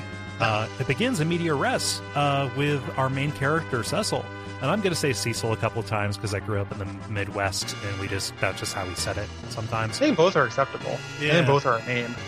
You know, like I, I think that there are people who call themselves Cecil. Yeah. yeah. Yeah. Um, yeah. Uh, but he's with his crew. He's on this airship, which, hey, that's interesting. Normally we don't see the airship until like way into these games. Um, and they're talking about this kind of horrible thing that they have just done. It opens on a war crime. yeah it is uh it starts off with this like this character this is this to me is the way to do the super tortured protagonist Mhm. and they do like i think that uh, cecil cecil uh, is a good version of what they would later do kind of crappily with Squ- with squall Right, right. uh, because there's a sense of like it's actually like a sense of enormity Yeah. to everything that he does as opposed to squall who's just kind of like ambiently sad for no reason right, he's just a You kid. know like, yeah you know, etc Cecil- that's the point etc etc you know Yeah. Uh, I got I got to stop uh, heading people off when they're going to say that's the point. But I just feel like that's that's gonna it just happen so often. Yeah. You know, like saying that like saying this is kind of annoying or lame uh, is not really obviated by saying it's the point Right. that's annoying and lame. Like, um, And But- and both of us have a lot of affection for Final Fantasy VIII. Like, we're not shitting Oh, on the entire totally. product. even though that's like that's another one that I, it would be good to to get to, Mhm. just because I think the systems in that game are so interesting. Um, you know, the the plot and characters are not my favorite thing, but the systems that are so cool Yeah. and weird. Um, yeah. So anyway, so uh, th- they're all thinking back to this kind of war crime uh, that they done with this music that is, uh, you know, either at the beginning of the episode or is playing now or both. Um, that is just like you know, again, murder music. Yeah. Like murders your heart. Like it is. It is so so good Mhm. um, they were sent on a mission to Mysidia uh, to steal the water crystal, and they killed a bunch of mages Yeah. as they did it. They're like- you are starting as a villain. Yeah, like you know, like you're you're coming on, they're begging for their lives, and you're saying, you know, I'm sorry, like, mm, you know, you may not understand why we're doing this, but it's on orders from the King of Baron. You know, like I, you know, we know you're a sovereign nation of mages, incredibly powerful, but we need that crystal, um, Mhm. and if you're going to get in our way, we will kill you. Um, Yes. you know, and they they did it, but everybody there is conflicted. Cecil, Biggs, Wedge, all of them. Yes, as we will later learn in a weird bit of revisionist history. Ah, Yeah, you know, Yeah, yeah. That um, so uh, you know, Cecil, we find out you know, like he's kind of kind of towing the line. Like he's you know he's he's soldier, but he's conflicted by his or- orders. Yeah. Um, you know, he just following orders. Monsters attack, and uh, we see kind of our preview of the battle system without actually being able to do it. This is still uh, a cutscene. Mhm. Um, and Cecil uses items. Yeah. Uh, to take them out in a way that you probably won't in the game. Yep. I'm like, uh, in in the uh, oh gosh 20 22 years that i've been playing this game i've never used a red fang i don't think yeah. It's like here's my Arctic wind. uh, you know, I, I've used them, but it's pretty rare. right right Um, you know, and I get why they're in there, but I, I don't think it's necessarily a system that works. Yeah. And it also impacts the kind of uh, the dungeon design and the the, tre- the you know the treasure like your your reward system, which Yeah, we'll talk yeah. about when we start getting to the dungeons. But in general, I think those items are kind of a real misfire, yeah, um, yeah. bigger than they maybe initially seem. Yeah. But, but um, here it's really cool because you're seeing these big screen spanning effects yes, um which are just incredible. Like Hmm. compared to the last, you know, RPGs I played, um, which were were on the NES, where a lot of time it was just a screen flash, like it'd be a strobe, Hmm. Yeah. you know, or just like a little d- d- d- d- d- little dots. And all of the spell effects here are very impressive and huge Mhm. and and cool looking. Yeah. Um. Yeah. So Yeah. so you know they're remarking like hey the monsters have been getting worse recently like there is there there is something up normally this would not have been a problem for us yeah, I love the idea of the monsters being like a barometer, like a like a weather effect. Yeah. Like it's just monster out outside. yeah yeah uh, cincinnati's got a bear problem recently Um, Yeah. Yeah. There's just bears. Yeah. Um, the uh, so you get to Baron Castle and uh, the town of Baron, and you know again that killing music starts with that military march. Uh, yeah Dun, dun, dun, dun, dun, dun, dun, dun, dun. Um, and uh, when you return, uh, you run into Bagan, uh, and or Bagan, I don't know. Um, I always said Bagan i said was- bacon as well because he's famous for his Bagan strips. He Yeah, gives out to his, just when he cut- goes cut- back. cuts off some of his snake arms for you. Yep, when he, when he goes back and, and plays strip poker, and everybody crowds around for begging strips, and on the sprite he just kind of turns around, but there's an implied strip tease going on. Oh, of course. Yeah, he throws off his Um, little the little cape. Um, so he says, you know, you have to go to the king. You go to the king, you give up the crystal, but you're like, hey, you know what? My men and I, uh, we just murdered a bunch of guys. Yeah, they, like, they, it, were, they didn't resist. it got dog. pretty rowdy over there. Like, why Yeah. did you tell us to attack if they if they were just going to beg for their lives? Like, I know they didn't want to hand over the crystal, but this this isn't adding up. Yeah, this is this is this doesn't become you. This No. fucked up dog. Yeah. Um, the king is like, and this is all like fake shit. You know, this is all just like, I ra- I can't believe you do this. I raised you like a son. Like he's just manipulating you into making you feel bad. Right. when He's up to you know he doesn't give a shit about you. No. King's absolutely. gone, dog. Um, He's like, I can't have somebody in charge of the Red Wings, which is you know the the airship fleet that Baron has that they you know use to basically control the world and become this massive military power. He says I can't trust you with that if you don't trust me. So like Yeah. you know I'm gonna bust you down to sergeant. yeah, you're off the case. Um, you know, so fast your badge spins. Um, and in fact, here's your your new mission: just take this package to the village of Mist and don't ask questions about it. Right. And Cecil at this point is still duped, um, which you can't really blame him because again, No, this like- is his surrogate father. It's yeah. It's it's a surrogate father. This is his, you know it's his entire identity. He is you know basically the right hand of the king. You know, Mm-hmm. no matter how much he questions it, he still has this you know kind of sense of duty. Um, Kane bursts in. You know, Cecil's best friend says like, "Hey, you you know you can't do this. You know what's what's going on?" And he gets busted down too. You know, two for flinching. Yeah, exactly. Uh, s- uh, so, th- so they're both, you know, hey, like, okay, if you're so, if you're so sure about that, accompany him. You also get this garbage job to go to Mist. Yeah. Nobody likes Mist um, because the only way to get there is through monsters. Right. Um, so you can kind of go around. You're you're given control at this point. You can kind of explore. Um, we can probably talk about this generally rather than specifically. Right. Um, kind of the the castle rhythm yeah. this? Yeah. uh, which is kind of neat. When you when you get to a new castle in these games, like you can you can generally uh, go and poke around for secrets and treasure. Yeah. Um, it is kind of a cool rhythmic concern to the gameplay, Mhm. um, and uh, finding the secret passages or finding ways to you know get them to let me into their treasure room and the like. Mhm. When I was younger, was was extremely cool. Yeah. Yeah. Um, you know, and you can kind of take the temperature of the area. Like this is still a JRPG of that vintage, Mhm. so the NPCs. Um, I don't even know how you explain how they they function as like a news ticker. Yeah. Um, you know, they're not characters. Like they don't you know have concerns. They're not that interesting. They just Mhm. kind of say like, here is the you know here is what you should be thinking about right yeah. now. They're- They're they're little two lines of information pinatas. yes, Um, tiny human chirons. I don't I don't know why it you know, I don't know what it is about these games in particular um and and and this one in, very specific like normally at this point I just wish RPG towns were menus because that Mhm. that should be how they function.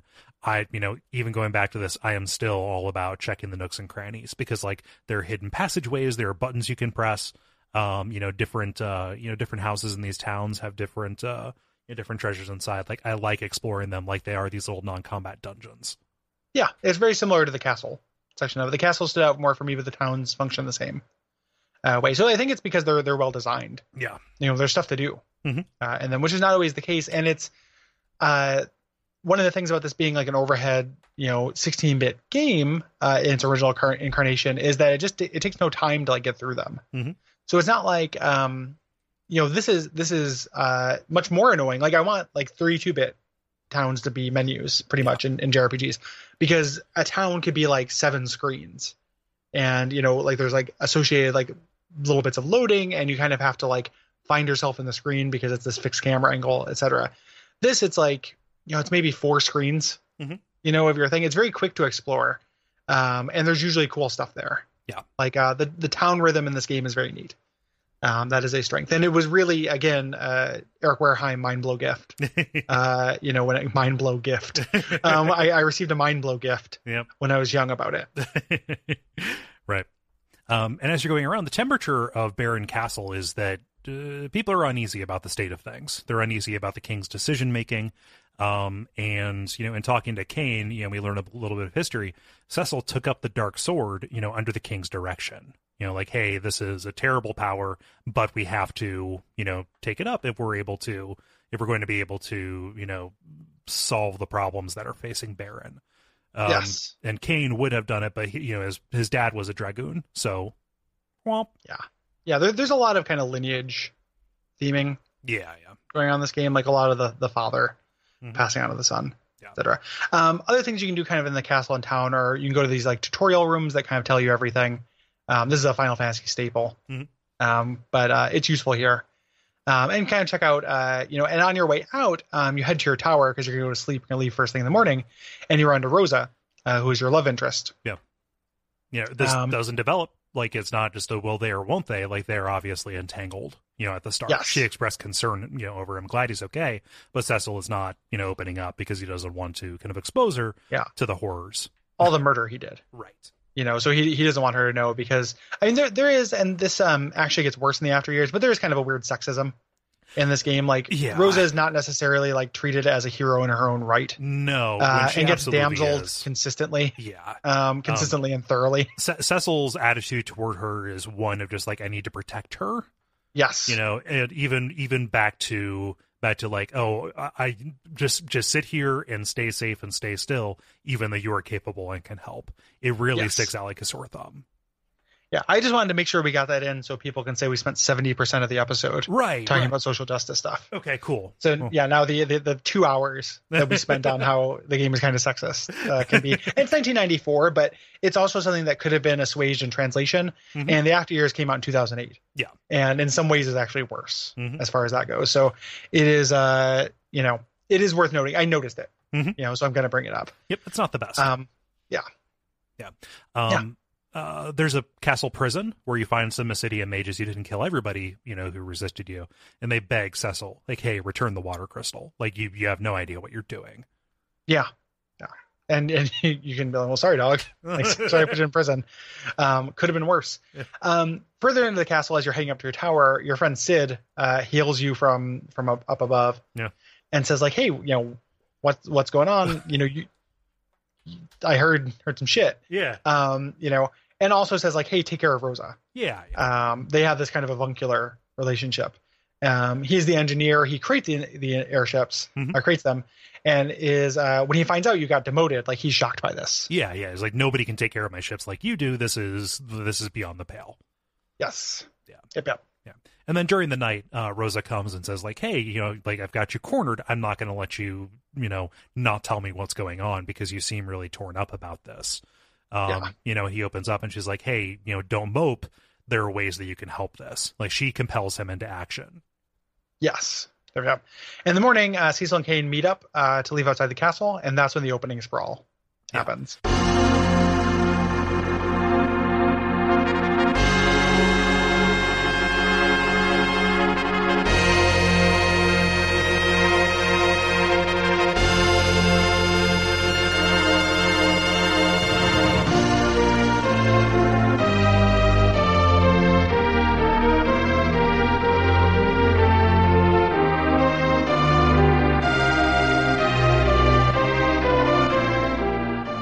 Gotta love Uh, kind of this main theme explains the Final Fantasy. situation. The theme is really good. Like it, this is a good articulation of it as well. um, I think it's like it, when I think about all the Final Fantasy themes together. Like I watched a little bit of there's like a supercut Mhm. that puts all of them together, and it's the same theme, so it, it gets pretty bland. Mhm. But um, the older versions with more blippy bloopy music, Mhm. um, the notes have so much like higher attack Yep. on them that it becomes more dynamic than the later versions that are softer. Yeah. Um, I like the Final Fantasy theme when it is in a 16-bit game much more than I like it in a 32-bit game. Yeah. When it's kind of just like it sounds more mushy because there's just not, you know, Yeah, it's just a, it's it's it's a little bit. It's more arranged. things Right. are swelling too much as Yeah, opposed yeah. to getting to where they're going. the, the the one exception that I feel to that is when it's present on the main menu of Final Fantasy twelve, like that is an arrow aimed directly at my heart. Yeah. I think that That that, I that, have- that arrangement is very good. I have not uh, not revisited. Yeah. So that's Well, why it's Final a- Fantasy 12 is coming out uh, coming up a lot because time of recording this the re-release of that just came out. Yeah, it's it's it's installed. Like I'm I'm de- I'm desperately impatient to play it. um yeah i'm real curious about that like i'll be curious i've talked to a couple people in the slack because people in slack are talking about it as well Mm-hmm. Yeah. and it, it's probably going to be a price drop for me before i try it again Yeah. um it sounds like the the kind of changes change like some of my issues with it not all Right. so i am uh, curious to give it another shot Mhm. um it'll probably help a little bit at the very least Yeah, um yeah the uh so as we mentioned you can kind of explore baron and you want to to get get stocked up on on items and the like um and this kind of shows you like you know people live here Mhm. right like this is something that you know you didn't play this in final fantasy one like the characters didn't live anywhere No. um here it's like no this is where rose's mom is this is where sid's daughter is Mhm. um you can find like kind of your roots Uh, yeah, yeah. Um, you know, Cecil obviously lives in the tower. He's the knight, but like everybody has these connections. You know, it's not like you know huge. You know, it's it's a couple of buildings arranged around this waterway. Uh, but there's like little like slice of life kind of things. You know, Sid's daughter is very you know protective of him. You know, like she like basically if she wasn't around, he wouldn't change his clothes or eat. You know, it's Yes. that kind of situation. Uh, you know, Uh, and- he's an engineering student right. Um, and then and then you burn um yeah and then you also have like the you know the, the- this dancer that you can that, that you can uh, talk to and have her uh you know shake it for you and like there's treasure in the water like it's just cool to go around and you know see the edges of this Well, and- and most uh, to me, most kind of like cool and importantly, there are locked doors. Yep. So you're gonna, you know, it's oh, I'm gonna come back here later and do stuff. Like this ends up becoming like a drama location. This is not just a pit stop to get potions, um, even though you should get potions here. Mhm. Um, there's also a choco- uh, chocobo forest to the south where you can take a chocobo to Mist Cave. Um, you know, if you want to avoid encounters. Uh, I always feel like I'm always worried since this game does have like a level up, like a level up threshold that by doing so I'm gonna like fuck myself over. Mm-hmm. Yeah. You know, by fucking myself out of experience, but you can do it, especially if you're kind of backtracking or exploring. Yeah. Um, and uh, the way uh, chocobos work is you go into the forest. The white ones refor- restore your uh, mana, and the yellow ones allow you to ride them uh, over land, and uh, it's a one-way trip. Yeah. And you can listen to a theme song, which is a thoroughly middling chocobo theme song, I think, yeah in the it, world of those. it, it lacks like, like most of the other ones that you get have a genre um i Yes. forget if in final fantasy 3 which might have been the first one where you can ride a chocobo please do not crucify me if that's incorrect i forget what that one sounds like most of the other ones have like surf to chocobo or techno de chocobo um, Yeah. you know like this the- one's just kind of chocobo day chocobo. chocobo. right. Uh, the, Yeah. the the one that uh, that's kind of the samba uh, when you ride the uh, the black chocobo is, is is much better. I like that. Mhm. Yeah. Um, yeah, and then we get introduced to our world map, which is very limited. Like the game's gonna partition this off, you know, as to what you can you can do. Right. Um, you can pretty much just go to the upper left Mhm. here. Um, you can pull up. Um, at this point, you don't have it, but you can pull up a world map through a spell Yeah. uh, in this version, and you can kind of see what you're dealing with here. Mhm. But for now, it's like we're just dealing with a small continent Right. uh, a castle, a town, and a cave. And the cave is Mist Cave, Mhm. um, which gives us our dungeon uh, theme In uh, the here, which darkness. is very good. Yeah. yeah, Into Darkness, uh, which is extremely good. Um, when I was somehow between the last time I played this and this time, I was under the impression that this was the theme for the Mist Cave, but that there are other dungeon themes. there. There um, is one other dungeon theme that you get. Uh, well, there's also like the the, the lunar cave. Yeah, one. Um, but uh, the- it's like what is it? Uh, like World of Illusion is what plays when you're in the Sylph Cave, like the basically the underground caves. yes, but most of them are this, Yes. which to me, like you, you end up listening to the song a lot. Yeah. uh, here, um, it's a good song though. Um, Yeah. This is a really neat song, um, and there are these transparency effects. It's called the Mist Cave cave because it's all full of mist. It's all misted up. Yeah. Um, and this gives you some really basic battles. You know, you're going to fight these uh, little imps or goblins uh, with their jaunty little caps. Um, Mhm. You're fighting needle rats, uh, which counter your physical attacks. Mm-hmm. Um, You know, so you have to learn, you know, that there will be reprisal. Um, and also, you you don't have a healer. You have, you know, Cecil who's a dark a dark knight, and you have Kane who's a who's you know, who's a dragoon, um, and you have to rely on these items to heal. Yes. Um, and we'll talk about let's talk about these characters. Yeah. Um, so Cecil, uh, you know, kind of a physical, like kind of an all rounder. Yeah. Um, good good physical attack. Um, can equip a shield, uh, so he has good defense, and his special ability is Dark Wave, in which you sacrifice uh, some HP to do kind of middling damage Mhm, to everything to on enemies. this. Yeah, to add, ever to all the enemies. Um, I barely ever use this Yeah. um, not super useful. More useful, Kane, uh, you know, who can attack and use items like normal, is very similar stat wise, uh, but he has a, a move called Jump, which allows him to kind of like for a modest charge time and Mhm. kind of a wait for it to execute, you can do double damage. Yeah. um, I believe to an i- enemy. Yeah, and I it, think it's double. uh, it's it's roughly double, and it gets better, I believe, if you have a if you have a a spear. A spear. Although I think it's maybe- one point five otherwise. Yeah, yeah, yeah. Um, and that also takes him out of the battle for a little bit. So if there is a big attack coming, uh, you know, he can uh, be out of harm's way while also Yes. doing a lot of damage. It's very Yes. it's a, it's a very useful attack. Yes, for better and for worse. Sometimes when you have uh, people who are more squishy, I'd rather have Kane, who is fully armored up, take some of those attacks. Yeah, yeah. So I ended up not using this quite as much as I would otherwise either. Mhm. You know, it's cool. Like it's better than Dark Wave. Yeah. Um, and flavor wise, it's very cool. Like that's what these guys do. And I'll You know. I'll always be down for a lancer. Like that's Yeah. a good thing, good Yes. character. Yeah. Um, but this Um, this dungeon is pretty basic, right? You know, it's just one one level, you know, kind of one screen. You know, you're you're scrolling around, but like there are not uh, different uh, levels. You're not going up. You're not going up and down stairs.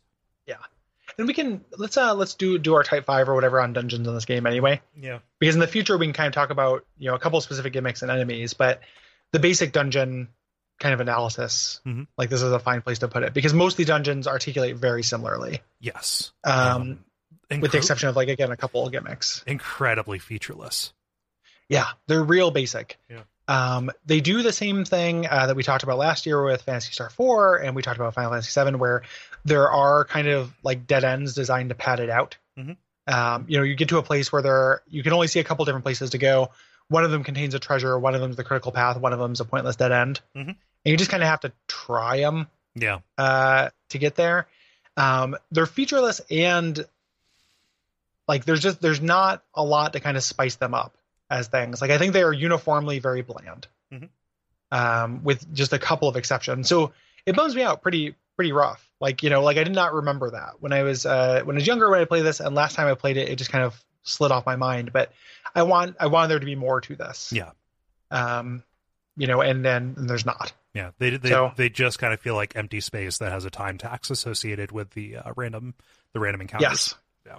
And and when I was talking about those items that Cecil uses on the airship, so uh, you know the reason why you're going, you know, in dungeons is where you find treasure. Um, that's the other thing you're doing other than trying to make a beeline. Mhm. Um, there is kind of like a bloodborne esque uh, issue with this as far as incentivizing exploration, where like um, a lot of times you're getting single use consumables that are not very useful. Mhm. Um, you know, going down a thing and fighting two random battles in order to get a potion doesn't feel good. Right. Um, you know, so that happens a lot of times, or getting you know again like a bomb fang or a Arctic wind or something like that. Because yes, you can use them, but it doesn't really seem worth it when you can just attack. Um, sometimes you can use those to hit a weakness, uh, and they can actually be good, but most of the time, no. Yeah, it's kind of Um, a and last then- it's a last ditch kind of thing for me. Yes.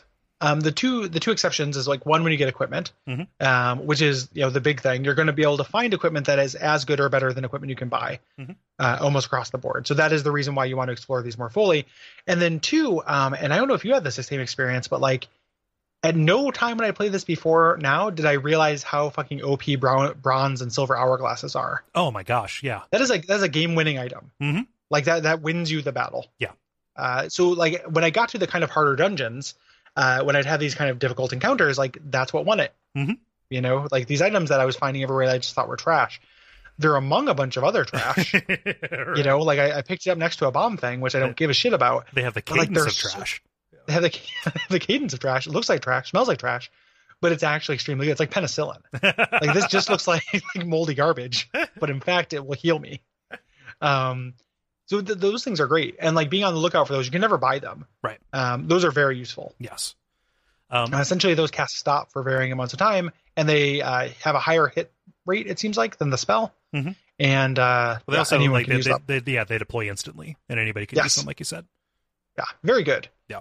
um so the the what ends up being kind of like an annoying part of these dungeons though is that uh because you don't know whether you're going to get trash or treasure um you don't know whether you're going to get critical path or a dead end you kind of have to explore them all Mhm. like if i saw a chest i didn't get um sometimes i would look up online to see if it was worth getting if it would be a huge pain in the ass Yeah. but most of the time it's like i can't really leave that in case it's something good Mhm. um and you end up you know it feels like padding like you end up going through and traversing every path of this dungeon Yeah. um, on that coin flip. Mhm. You know, and it, ki- kind of bum- it's it contributes to them being a bummer to me. Yeah, and it's the usual problem with those with those choices. Like, oh, I I I found the right path to the door. Well, now I need to go back anyway and go down those other paths because there might have been treasure I missed. Yes, um, it is something where like the dungeons aren't quite as long, but when we did Fantasy Star four last year, like I was save stating at the the beginning of you know uh, branches. Here, if I was on my uh, you know on a computer, I might have done the same thing. right? you know, so I couldn't. And they're not quite as long, but it is an annoying thing to me. Mhm. Going down an end uh, of a thing and getting, uh, you know, getting a dead end or getting the critical path Yeah. uh, is very obnoxious to me. Yeah. I find And- it very frustrating. Later, l- you know, later games in the series would make this problem less noticeable by giving you like interesting spaces to explore. Like they would be pretty. Yeah. you know, and that counts for something. It doesn't count for everything. Like it's still mechanically, you know, very similar. Um, you know, brings a lot of the same baggage to it. But here, They're way, you know, they're way shorter too. Yeah. Like if you if you de- take the actual amount of space, you, sorry to interrupt you, but like the same amount of space you traverse in a Final Fantasy VII dungeon, Mhm. um, it you, it's way less space. Right. So it's pretty. It Um, takes less time. You know, there's just kind of more to it. Yeah. so it's hard to go back. And again, if it sounds like we're holding this against a game that was developed before all of that stuff was there, kind of, but also we're looking at this with modern eyes. So yeah, I mean they re-released it and Yeah. what you know whatever like 2008, whatever year this came out, 2010. Mm-hmm. Um, neither of those are right, but they, they re-released it uh, on one of these uh, you know one of these years. Mhm. Um, so it's like it's made to be played with modern eyes. Yeah. you know. So as much as it is, uh, you know, a little bit of a racist grandpa problem, it also impacts play quite a bit. Right. Um, and I, and I don't remember that being. It's not like a universal problem, Mhm. right? Like there's a little bit more action in. Like there are more dungeons with gimmicks in 6 Mhm. You know, there are more kind of see even in five. Yeah. like five dungeons have more verticality. There's kind of more interesting bits Mhm. to this. Yeah. Um, so near you as you approach the end uh, a voice kind of comes from the from the mist and tells you to stop um, and eventually the mist gathers and then you have to fight the boss the mist dragon Yeah.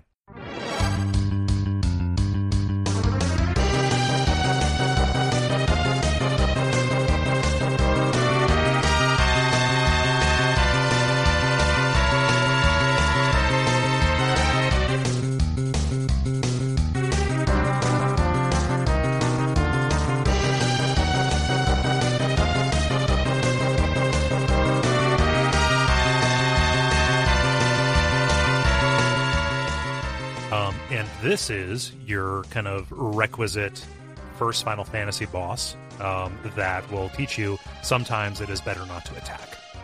yes yeah, he becomes a mist form which gets a powerful counter Mhm. um, and you just don't want to hit him during that Right. and the the characters will straight up just tell you that Yeah. um, and this this is the first time as far as i know of that tradition Well, it's the only the Uh, first this- time they could have. Yes, yeah, because of ATB. Mhm. Um, you know, where it is, uh, uh, I mean, you, you could have done it otherwise, where it just kind of after you attack, it puts its guard up, Yeah. and then you have to spend a turn guarding, but it wouldn't be as dynamic. Right. Um, here, it's like sometimes you're going to accidentally attack. You're going to dial in your your attack, and then have them turn into mist. Mhm. Um, this is an interesting trick that they repeat too many times. Yep.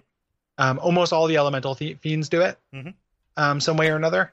And uh, even if they have different keys to their lock, like this is interesting, but it's not unlimitedly interesting. It's not ultimate. You know, doesn't have an infinite amount of interest for me. Right. So it's cool the first time though. Yeah. Like this is an interesting thing. uh, by and large, most bosses are going to have a gimmick to them. Um, this is just a common gimmick. Yes. Yeah. Yeah. One too many times, but eventually, I mean, you're going to beat it. Um, jump is really good because uh, even if you end up taking the the hit, the the counterattack, you've probably done enough damage to where it feels worth it Yeah, yeah. with the heal. Um, but yeah, Mhm. you eventually you kill this uh, this poor dragon. Yeah. Uh, which has some pretty bad consequences uh, because, you know, you walk into the Village of Mist and the package that you've been told to bring is actually something called the Carnelian Signet. Um, yes, with- and this is just a this isn't the consequence of killing the dragon. This is what was No, going. This was no. the mission in the first place. It's two terrible things that you're doing kind of simultaneously. yes, Uh, it's a little bit more on the nose uh, in the uh, in the in the original versions of the game because instead of being the Carnelian Signet, it was a bomb ring. yeah, bomb ring. A, a bomb ring. Yeah. Um, and yeah, like, you know, when you walk in, uh, it spreads out all this fire uh, and burns the town of Mist kind of to the ground. Um, and amidst all this chaos, there's a small girl um, up north who is weeping over her dying mother. You know, she has died because somebody uh, killed the dragon that she had summoned, because Mist is a town of callers, of, uh, of summoners. Yes, yeah. So not only have you set this town on fire, you've also killed this girl's mom. Mm-hmm. pretty intense. Um, you know, and Kane, uh, Kane, uh, who is a villain uh, and remains a villain for both games, um, says, "No, we have to kill this little girl too." Uh, Cecil says, "No," but he's just testing him. It's uh, you know, Kane, Kane is a tricky character. to Get get your get your finger on. Yeah, it's kind of a sh Um, it's kind of a shitty joke to say. Well, no, no witnesses. Like, no, that's Yeah. What ridiculous. if what if he had like you're testing him? What if he had failed? right? Like you'd be respond like it'd be awful. You know, yeah, you you've seen that episode. You've seen the train episode of Breaking Bad. Like Yeah. you know that like you don't do that. right. like um so at this point this is the final straw for, for cecil which is like you know fair enough better late than never i guess right, right. And you know, um he, he he renounces his loyalty to Baron, and Kane says, "All right, well, I'm coming with you because you know one person cannot stand against this kingdom alone." yes um and uh yeah it's them it's them out on their own right so now we are kind of in the typical beginning of final fantasy one but that intro the things up in or, or, or final fantasy that intro is really important like these characters didn't start this way like there's No. a there's a motivation it's not just like we're plucky orphans out to save the world it's like no we there's this evil empire like they gotta go Mhm. and we have blood on our hands too Right. you know so pretty you know again not the height of sophistication but more sophistication than the average Yeah, it's got a little bit of English on it. yes yeah Yeah. um, Um, they try to take the girl with them and she's like no and they, they their their bedside manner here is not good no, no, they try um, and pick her up bodily. Like, yeah like well Pierce they, they wanted to stick them stick her in their item sack Right. um and it, it does not work and she has summoner powers as well hmm um and calls down the titan Yes. um which uh kills you know uh separates our hero Right. uh here like causes a quake that caves in on miss valley and kind of changes the geography of the world It's really big. Like in her in her desperation, she uh she blocks off this major route. yeah whereas when i use him he does about 200 damage and then that's it Right. but here you right. can actually change the geography Can- Can't hit a cockatrice, but yeah ex- exactly um so you know cecil wakes up with this girl on the other side you know kana's gone um but uh you know cecil can take her up north to the uh to the village of Ca- uh capo or kaipo Mm-hmm. whichever one you want to say man this is tough because i've never said a lot of these names out loud Yeah, me either. We're we're I'm we're gonna get to to Damsion or Damsion, and that's that's an awkward name. They should not never named it Damsion. no they, they But, really like it didn't doesn't like sound mist. good. really Yeah, didn't I was like yeah I was trying to figure that out today. I was like, when I was young, I was writing in my head as Damsion. Yeah.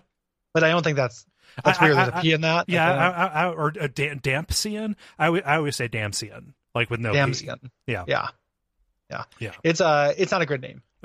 Um, but yeah, so you're heading to Kaipo, uh, and uh, yeah, So Capo itself is this small little oasis town uh, where the buzz of the uh, of the you know uh, the buzz among the people is that this young girl named Anna has uh, kind of run off with this traveling bard uh, who has been through town. Mm. Yeah. Um, yeah, and it, it's uh, you know, it's good. It's good that we we've got that. We we know what's happening there. Um, we talked to uh, actually hold hold on a second. Okay. So we we just got to Capo. Yeah. Um. Oh shit. Yeah. Sorry. Yeah. Okay. do you- yeah, you definitely jumped ahead. Oops. Sorry. Yeah. I was trying to. I was like, I don't know Yeah. how to. Okay. Okay. We skip the end. Yeah. I'll, Yeah. okay. Um. So. Cecil arrives in, the, in Capo, which is this, which is this uh, oasis town, and immediately uh, takes the girl into the inn, and she is just not talking to him. Like ever, her entire life has been uprooted. Right? She Yeah. does not trust Which him. of course she isn't. Yeah. Like huge, you know, PTSD and you know, tons of trauma.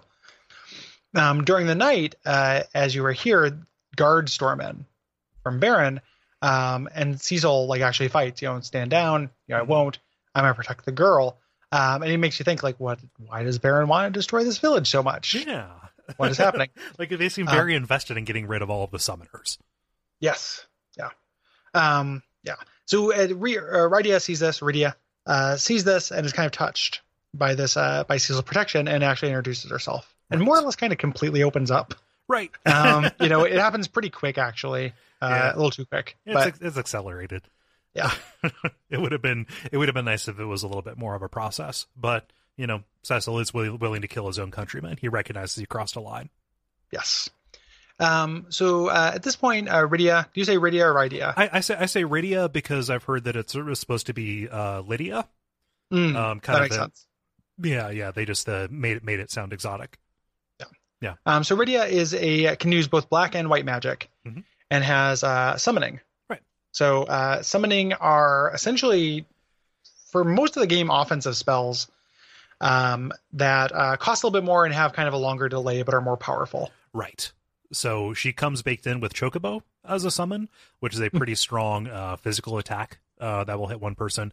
Most of the time after this, uh, they are these big elemental spells uh, that are going to hit everybody on the field. Yes, and those uh, much like six, those actual the the things you're summoning the the espers or the um, you know depending on what you call them Yeah, the Eid- i- uh, eidolons Yeah, the Eidolons are uh, The su- what the they're called here. summons. Yeah. um, are actually part of the plot and exist in the world Yes. so they're part, they're part of the cosmology Right.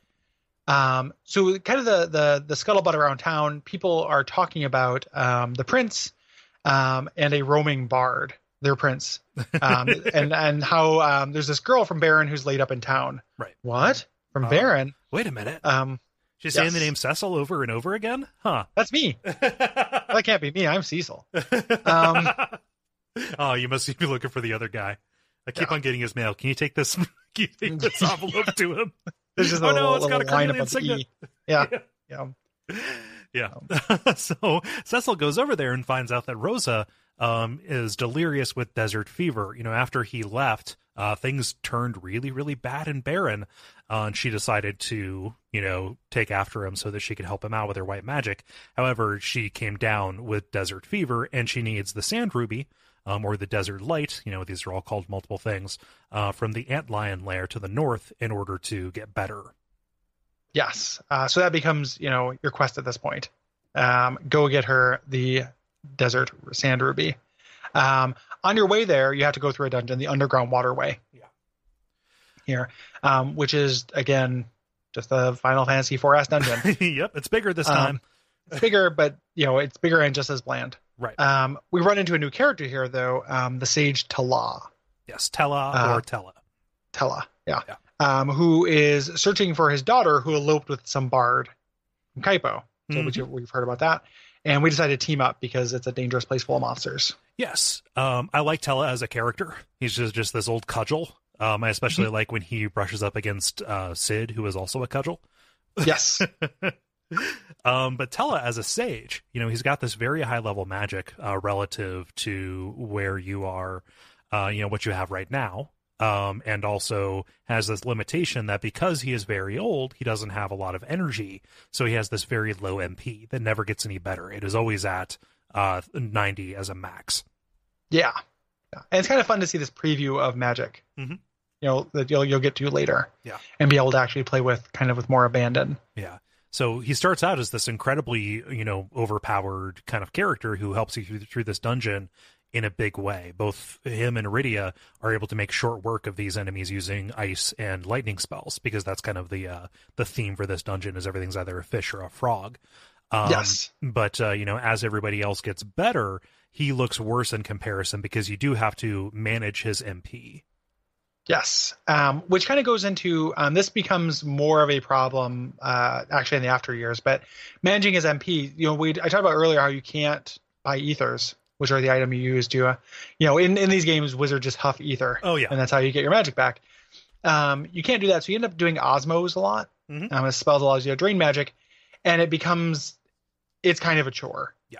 like managing here, you know, you have other options when you run out of magic, like you know, I will, uh, you know, I will attack Mm-hmm. and just kind of get through the thing. No. It's not quite as bad, but having to kind of manage it through osmos becomes a little bit of a pain. yeah Like making sure the characters that have magic to drain don't die, et cetera, et cetera. Um, something that was a huge revelation to me when I just tried it and saw that it worked when I was young is the fact that you can use weapons like items. Yes, Um, and they are just infinite cast, weaker versions of small spells. Yes. Yeah. So you can, it can just cast ice Right. every time you use it. There's no real reason to attack with an ice rod. Right. Um, yeah. Um, this also introduces a type of enemy, uh, t- two types. Uh, we've got our flan enemies who are really resistant to physical damage, only take one or two. And again, because I Mhm. was a Midwest kid, they're flans. Um, Yeah. and then you have these amoebas that can cast re-raise on themselves. So you have to do, uh, you know, like I churn through a bunch of lives until I run out of MP or um, inflict so much damage that they can't do it. Yes. Yeah. Or osmos them. Yeah. So you steal their MP. Hmm. Um, about halfway through the uh, the dungeon you set up camp, we run to a save point, which allows us to use a tent and uh, and save our game. Um, and as uh, Ry- Rydia sleeps, um, Cecil kind of talk opens up a little bit, Yeah. Yeah. talks a little bit about his history. Mm-hmm. Um, it's all stuff that we've kind of alluded to already for the Yeah. most part. Yeah, but it but it gives Te- Te- Tella reason to trust him. Basically saying Yes. like, yeah, Baron's a bad actor, and we're trying to stop them from gathering up all the crystals. Yes. Yeah. Yeah. Um, so you even eventually get to this waterfall. Um, Which you, this very old man and this very small child, decide, wee, splash Yeah, mountain. You jump down, no problem, Yeah. uh, and get surrounded by tentacles, and we fight the uh, the Octo Mammoth, Yes, the boss here. uh, eight um, mammoths come running down. Yes, um, a lot of uh, tentacles. Yeah, So they're all kind of treated. Sometimes they do this where one enemy is treated as multiple units Mhm. uh, based on limbs or kind of uh, options or what have you.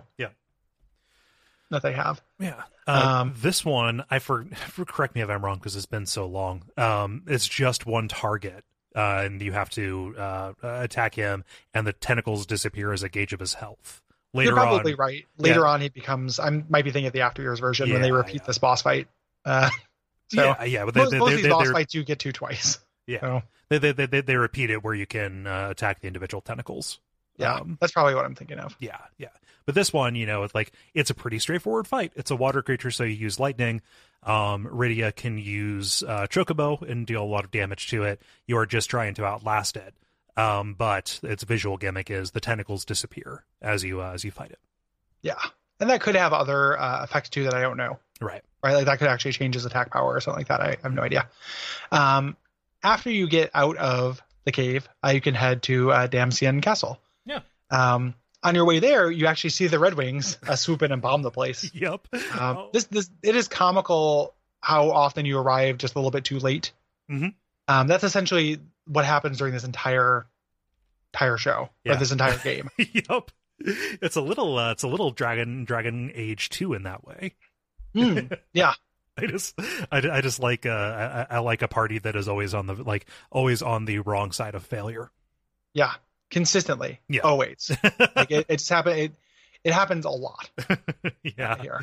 but like and this is this is horrible right like the you know the the, the castle is you know bombed apart uh, the walls are broken down and you just have bodies laying everywhere you go up and talk to them and they say dot dot dot using the video game's hot dog heuristic dot dot dot uh, equates to fart so they got all these farting corpses laying around Mhm.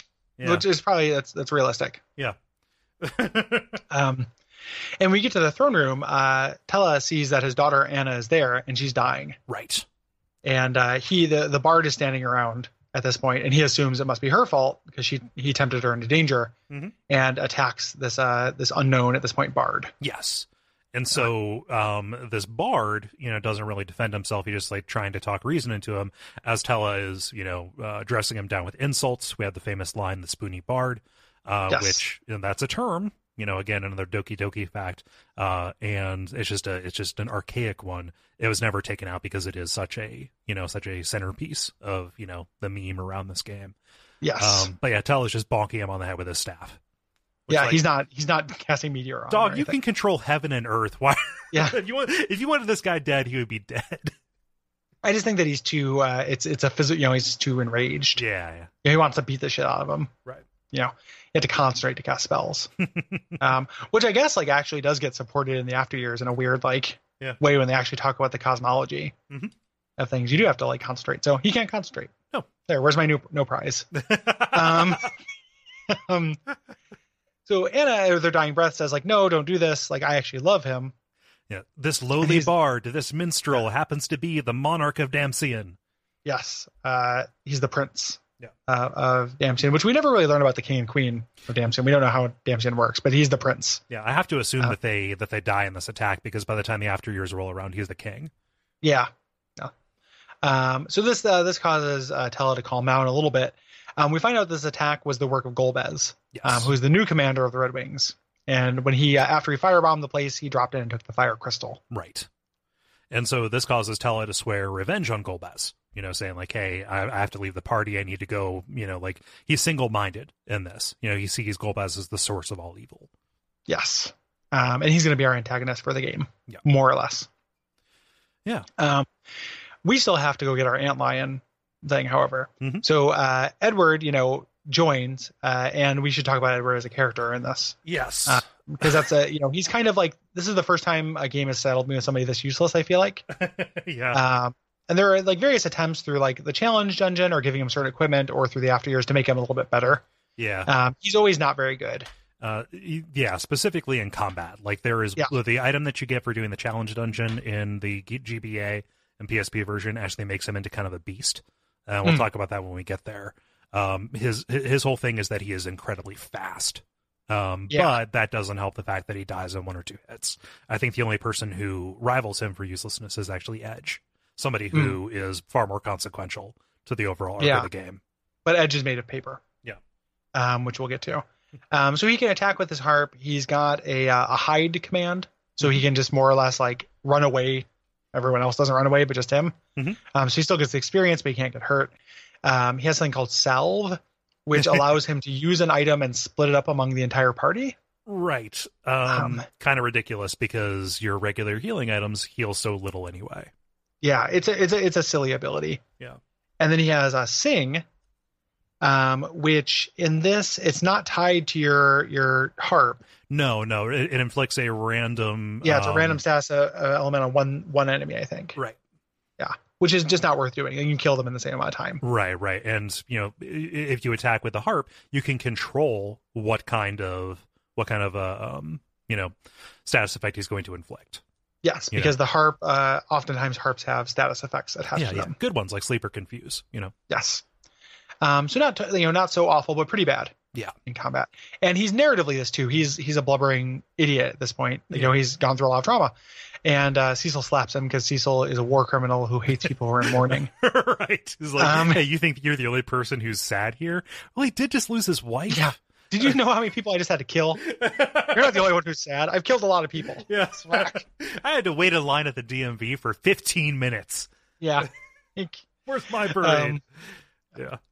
so, um, Edward over the course of the two games gets you know a, a fair amount of uh, development, right? Mhm. Like you know even here you know over the short time that you spend with him, you know he's trying to come with term you know come to terms to be more emotionally strong, right? He never gets to be physically strong, but like you know everything is about him using this tragedy tragedy to become a better leader, a better person. You know, just like somebody who's not crippled by you know how soft he is. Yes. Yeah. And uh, what, you know that first pa- uh, step on the path to uh, redemption is like, hey, you shouldn't have to go what I went through. You know, you love Rosa. I'll help you. Right. Um, I'll take you to the antlion den. Uh, you can take our hovercraft. yep.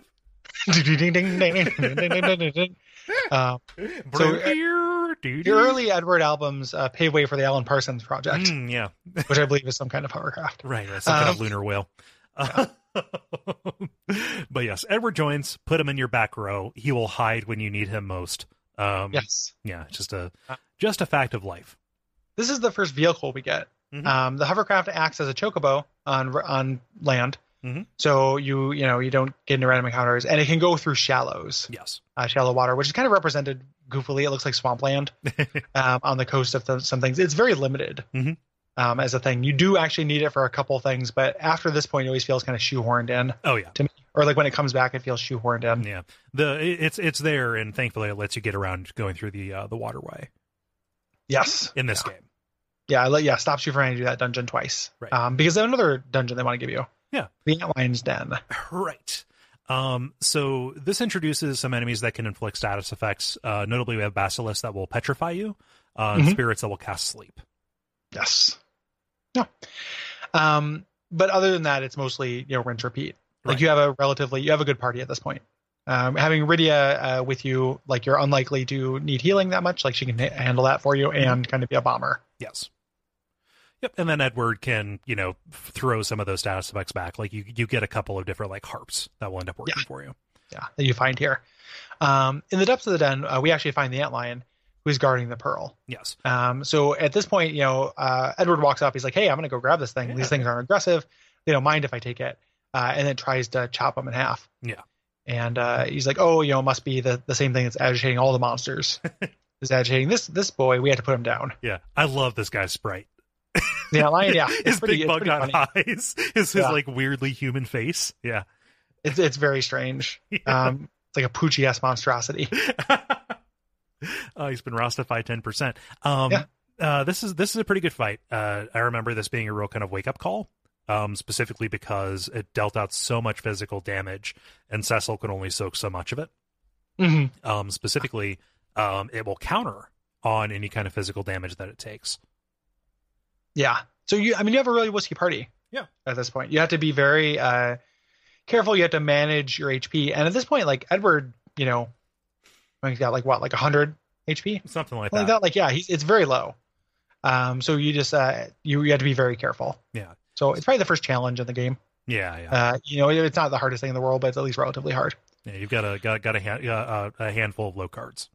Yes, gotta pay attention. Um, after you beat him, um, you can take the pearl. You can take the hovercraft back to Kaipo, which is nice. Um, shines light on Rosa, which wakes her up. Um, we find out essentially, you know, once Golbez took over with that, there's that name again. Mhm. Um, that's when she came out to kind of try to help you out. Yeah. And uh, you guys kind of deduce like, hey, they're definitely grabbing crystals at this point. One is a coincidence. Two is, you know, a pattern. um, so they're probably heading for Fabul next because that's nearby. Yes, uh, Fabul with their wind crystal. Um, in order Yes. to get there, we need to uh, go over Mount Hobbs. Uh, and this is another instance of Cecil saying, "Okay, Rosa, you stay here, be safe." Um, like, yeah, dog, you be a lady. It's okay for this ten year old girl to go with me. right? You know. Um, but this this you know person who is a hero in their own right uh, cannot go. right. The like the, the the the best white mage and Baron, and also uh, somebody who's legendary, the bow and arrow. No, no, you just Yeah. recuperate. I don't Yeah. care how much you want to come. Literally can't miss. You're Hawkeye. Yeah. and, and you can't come. Right. Um, but she doesn't, to her credit, Yeah. doesn't fuck around with that. Right. You know, she fights back, and it's just it's it's again it's melodrama. Mhm. You know, like oh you you stay here where you're safe. No, I, I have to protect you. You know, you're the schmoopy. You know, it, it's that kind of thing. Um, on their way there, the, it, uh, Mount Hobbs is blocked off by ice, and they ask uh, Rydia if you can cast fire. Rydia says that she cannot, Oh, No, um, but they will actually need fire to proceed. And She's like, oh, that's strange. You should know fire. It's a basic spell. I don't know fire. I hate fire because my past. I'm the Hound from Game of Thrones, et cetera, et cetera, et cetera. um, and you know, we're gonna put a pin in that and deal with it later. Yes. Um, so during the night, um, Edward goes out to play his harp by the water. Um, and in this process, you know, something rises up from the uh, from from the uh, uh, oasis.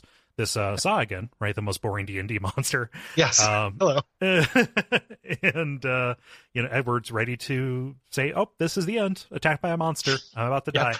I can't fight by myself. Did you see me back there? um, but then a ghost version of Anna appears, and encourages him, Right. and says like, "Hey, you need to be brave and save the crystals.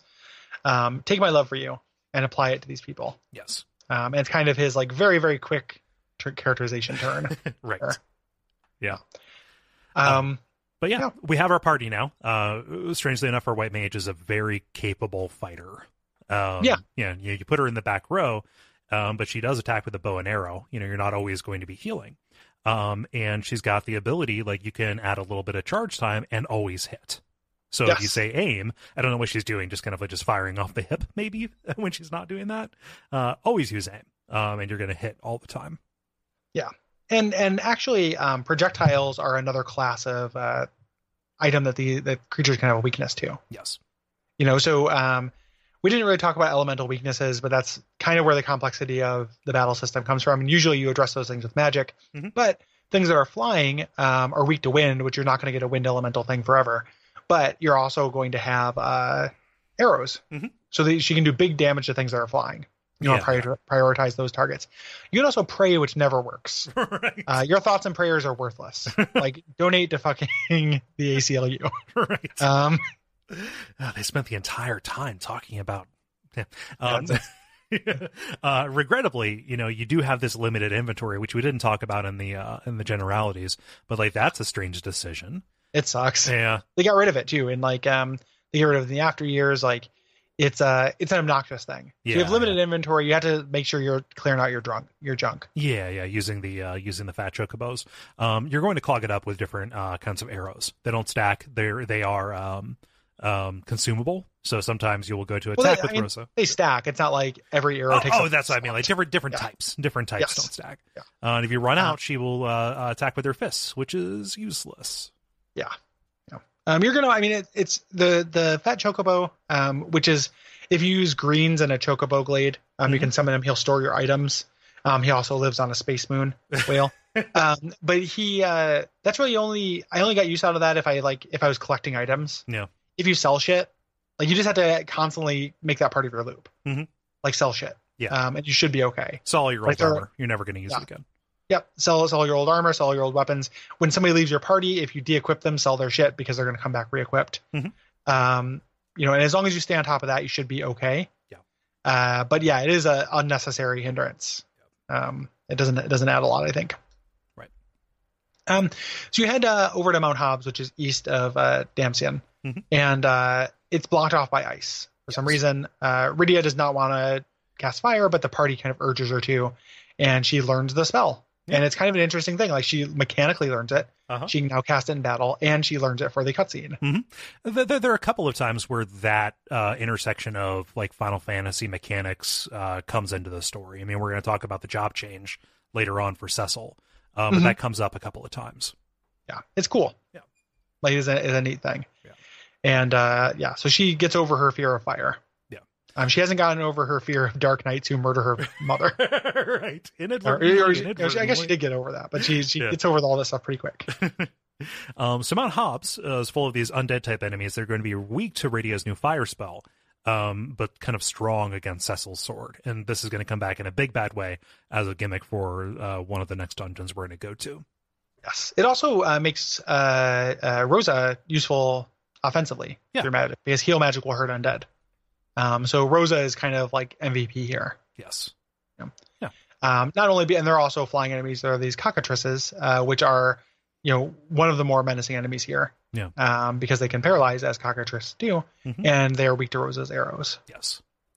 So at the summit of Mount Hobbs, we see um, this fable monk uh, dealing with a group of monsters. He's you know been up here to train, um, and we watch him you know taking them out uh, using his uh, punches and his kicks. And uh, we find out um, this is Yang. Yeah. Um, you know, we see a couple of these battles here, and this introduces us to another one of these cultures Mhm. out there in this world. Um, and it's kind of like it's the, really the only one that has this this flavor to it. You know, like you you think Eblon would, but it kind of doesn't, other than the royalty. Right. You know, and then they do more with that in the after years. But like normal citizens of Eblon are just normal citizens. Right, right. There's the This regular- actually regular feels like an states. Eastern Kingdom. yes, you uh, know. but but there, it's an Eastern Kingdom with Western style castles. Yeah, Yeah. yeah, they yeah they just have normal normal castles and yeah, T- t- tile sets are limited.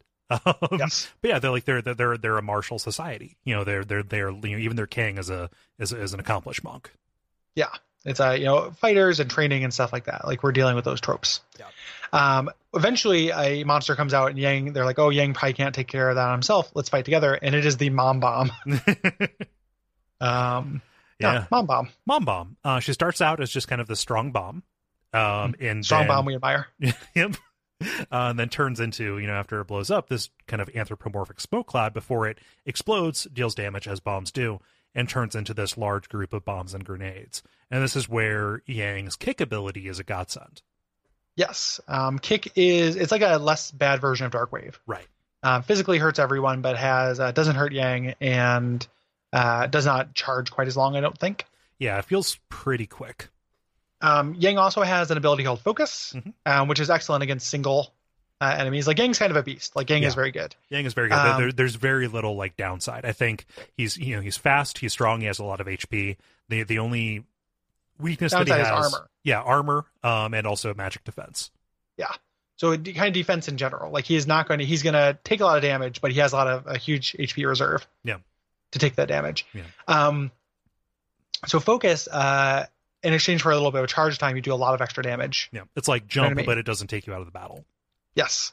Um. And then gird, um, which is uh, I believe that's like absolute defense. Yes, like so as opposed like all the characters can defend Mhm. um and you will uh you'll take a little bit of damage but this way you'll take none i believe i never used it nope. um so um, uh, and also he can equip these claws, which will um, you can swap them out for different elemental effects, uh, and later ones actually stack on um, status effects as well. yeah yeah uh, was was was useful like so very good and he can attack uh, you know he ups his attack because he uses two claws so that kind of plays into his lack of defense but also you know Yeah. um so very you know very very great character Yeah. like kind of uh you know powerhouse all around as we mentioned Yeah, if you're playing Um, if you're playing a game where you can do that, like get rid of Edge and bring uh, Yang in instead. Absolutely. yeah.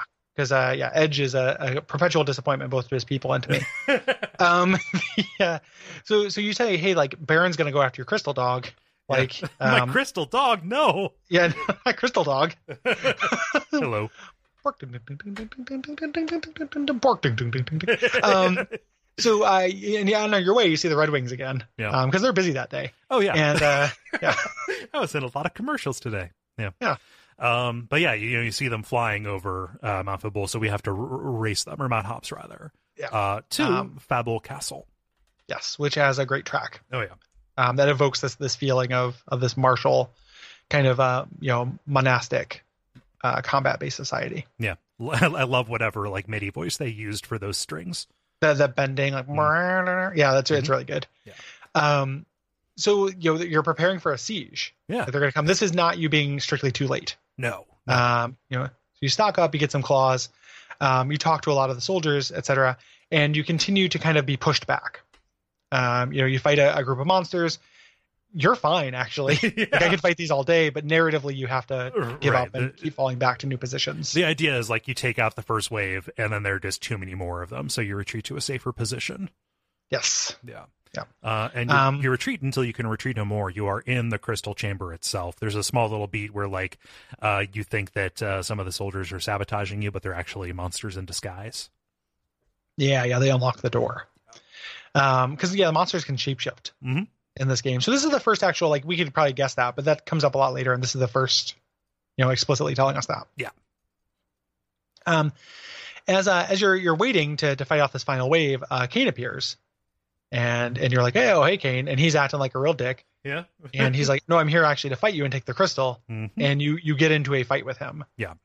um you're not meant to win it i understand that you can like you know obviously you can exploit anything um it breaks the game uh different Okay. versions of it um but yeah he's jumping like he's doing way too much damage to you something is you know making him much more powerful than he was earlier in this episode Yes.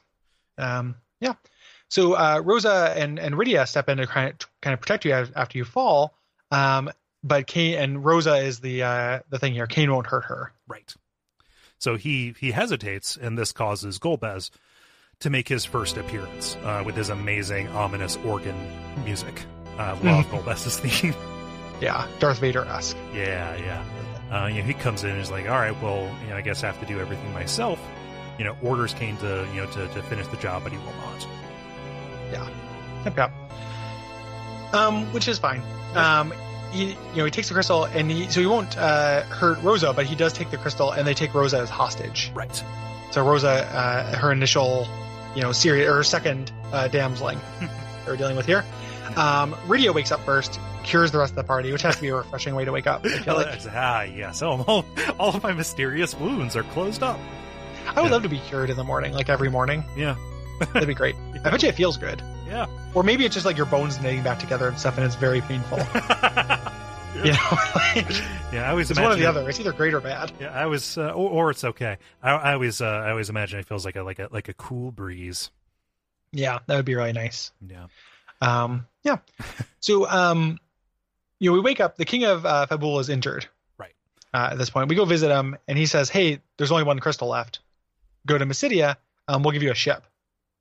Yes. Um, and to help you along, here is a dark sword, you know, from another Dark Knight who was here before, but understand that it is going to be useless against the foes that we face. Darkness cannot hurt darkness.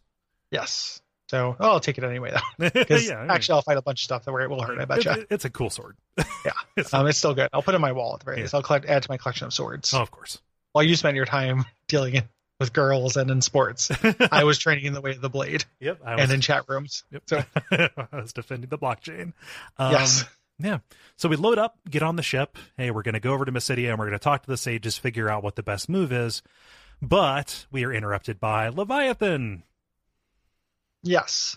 Um, who is not under the control of Baron. No. Is this a Quinky Dink? No, I think that uh, it is uh, specifically going after Rydia. Okay.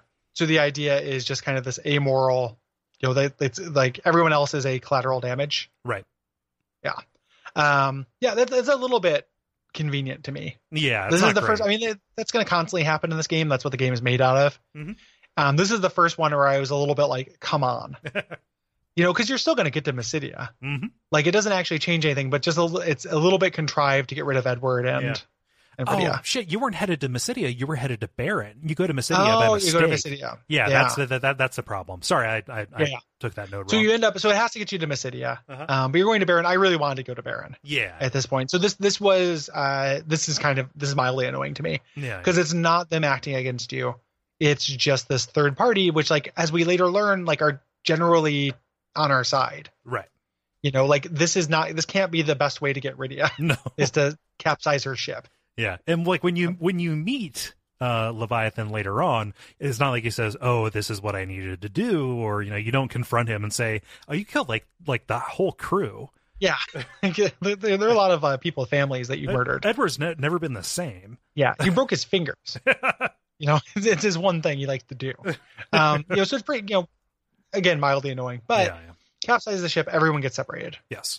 Uh, and Cecil is on his own now. You know, Yang, Edward, and Rydia are all thrown overboard um, and presumed dead. Um, what is cool about this though is that you do wake up in Mysidia and you have history with Mysidia. Ooh, it yeah. happened off screen. It happened before the game, but you know enough about it to know this is bad news. Yeah, and everybody that you talk to is like a pox on you. Um, Yeah. and I love this. This is the you know just the, the the mechanic shining through. You know, this is a town of mages who all want you you know dead, but they're not going to really you know do it themselves. So like the bartender will poison you, saying like, oh, Yeah. you know, Dark Knights get you get a drink for free. Yeah, Um, yeah. An old woman turns you into a toad. Uh, a dancer turns you into a frog. yeah, yeah. Or turns you into a pig. Oh, One does a pig, and one turns a. Uh, it'd be Oh. weird if this this game had toad down and to frog toad and spells. frog. Yeah, pig. That's what I Yeah, mean. the entire taxonomy. um, but yeah, they're, they're fucking with you because they they hate your guts. Um, you eventually go to the leader because you're not gonna you know uh, get any get anywhere here. You go to the uh, and you beg the elder for forgiveness. Mm-hmm. It's like, hey, like I'm a different person. I'm on your side now. What we did was fucked up. Yeah. Um, the elder, you know, who is kind of a generic wise man figure in this game, Yeah. um, is like, yes, you know, I can see you're legit, but you have to get rid of your, you know, your this darkness. You have to cleanse it. Yeah. And there's a place uh, nearby named Mar- Mount Ordeals, Mhm. which I never thought about that name before, but that is that's very funny because you- people don't usually use ordeal as like a kind of a mystic quest or like you know the kind of thing like a, a you know a spirit journey. Yeah, it's like a trial. Yeah. Yeah, like ordeal sounds like um you know like w- like going to the DMV, like doing like going to the post office. Am I right? Stamps.com. Oh, like jeez. that sounds like Mount Ordeals to me. It's a Yeah. very funny name for a holy place. yeah, it sounds like a trial. Well, you know, Like I mean, going yeah, over to- I guess it would, like a trial would be would make sense for a holy place. but Mount Trials also sounds very on the nose. Yeah, Like I'm going to go to the the cave of tasks. mount character growth. yeah, it's it's it's pretty it's pretty goofy. Yeah. Um, but you have to go, and it's like, no, you're not going to make it by yourself. So I'm going to send along some people to help. Yep. Wink. Gonna gonna get gonna give you all of our best talent. Oh, these shitty little kids. Yeah, Okay. here's some teens. they're not even teens; they're like five or something. Like They're they're the- very young. like eight years old. Yeah, years old. I was introduced to Palom and Forum. Yeah. Um, I Um, like Palom and Porum an awful lot. Yeah, they- they're they're cuties. Yeah. Um, they're they're, they're cool characters. Yeah. Uh, so Palom is the black mage, um, and he is incredibly uh, rude. He's got some tude uh, and very disrespectful. Um, yes, whereas- disrespect. Yeah. Whereas Porum is the white mage, and she is obsequious uh, to the point of precociousness, and it tears me up inside. I think she's very bland. Yeah. Like it's hard for me to say I like them both. I really just like Palom. I, I like their interaction with each other because she's constantly beating the shit out of Palom to get it She to just make hit him him, behave. Yeah. which is good. I like that she hits him, but I, w- I wish that she was not so obsequious. Yeah. Um, so they're, they're twins. Um, it's a black and a white mage. Um, they have two. Uh, they actually have some kind of useful abilities for once. Yeah. Um, the original version they only had twin cast, which is a uh, inhumanly long charge. Yep. Uh, Do you want to make sure one of them will die? Yeah. Um, no. Exactly. Set them in a twin cast, and this foreshadows a mechanic they're going to introduce in the after years. Mhm. Um, this is more or less the same thing as the bond moves. Yes. Um, what's more, much more interesting or much better is Cry. Yeah. Um, so Porum has a, a move called Cry, which confuses all enemies for free on a really quick charge time, Mhm. which is ridiculously OP. Oh yeah. I mean, con- confuses OP in general. Like Yeah. yeah. um, what Confuse does, you know, in other games that makes you attack a random target, this is more or less a charm. Yeah. Um, they'll always attack. You know, it, it, it charms them to your side. Yeah. Um, and then uh, uh, Palom has a pretty useful one, Bluff, which just raises his uh, his his black mag- his black magic ability to a ridiculous degree. which is useful if you're saving MP. I mean, generally, like casting fire twice is takes the same amount of time. It will do as much damage as bluffing and casting fire once. Mhm. You know, but if you're saving MP, it can help save Yeah. that for bosses. It- and yeah, stuff. it makes sense for bosses. The two bosses, or two and a half bosses you fight with Palom. Um, yeah. So as you you head on your way, like we're dealing with kind of tougher enemies on the way here. Yeah. Um, part of that is because you have a very balanced party, but part of it is the idea is this is supposed to be, you know, the cave of tasks. Yes. yeah, I love uh, fighting the zoo or the rock. Hmm. Um, not not Dwayne Johnson, uh, but the, the the gigantic bird enemy that we saw in the uh, in the opening. Um, that Yeah. huge sprite. Yeah, he shows up. Yeah. Um, we get to Mount Ordeals, um, which has its own theme, which is great. Um, it's blocked off with fire. for some fucking. I mean, just to stop you from going there early after you leave the Oh, of city, I course. guess. Yeah. Um, but Palom takes care of it. with Ice. There's no character growth there. It's No. just a thing. Yeah. Oh Uh, no, my uncle died in a fridge. Yeah. yeah. Uh, This I is can't before do very it. special episodes. Um, and as we head in, we get another cutscene. This is the first time it like I think that it cuts back to other action, um, which Yeah. is really putting the- the cards on the table. Like this is just a mo- you know this is a movie. This is a cinematic Right. thing. Yeah. But yeah, it cuts away to Golbez in his techno tower. Um, Yes. alongside, you know, we've got Rosa tied up in the uh, on- on the on the chair there, and Kane is there, and they're talking about you know wh- whatever are we to do uh, with this uh, with the, with this uh, dratted Cecil, um, and he decides, okay, well we've got to put the you know four archfiends on the table, um, Yeah. so he calls in Scarmiglione uh, to take out Cecil, uh, knowing that uh, Scarmiglione, as the fiend of Earth, has all this undeath associated with him. Uh, uh, Cecil will never be able to harm him. Yes. And also Golbez is not really on board with Kane. No. Like he is a simple tool. And still like it's pretty obvious I think that Kane's being mind controlled at this point. Yeah, yeah. But it's also you know, it's at least a little bit of a window into what's going on. Yeah. The um so as you're heading up, uh the place is full of undead, which you really can't damage. Um there are some enemies you can, but most of them you really can't. Mhm. So Cecil ends up spending a lot of time like using items. It, Um, put- it and puts you have him the other into this characters supporting zap. role. Yeah. Yes. Yeah. Um, about halfway up the moun- mountain, we run into Tel- uh, Tella. Mhm. And uh, Palom is very interested. Apparently, in this world, being a sage is a big deal. yeah, yeah, Um, and and the sage essentially can you know cast both kinds of magic yeah. Get you a um, mage and who do can it well, both. I guess. Yeah, as, as opposed to as opposed to radio, which is like this uh, this evoker. Yes. Um, but yeah, uh, you know, he's there. He is here in order to go through his own trial to uh, learn the magic of Meteor, which is this incredibly powerful legendary spell uh, that exerts a terrible toll uh, when it is used in a story, when it's used in battle. Uh, it's, you know, just a, a really expensive spell to cast.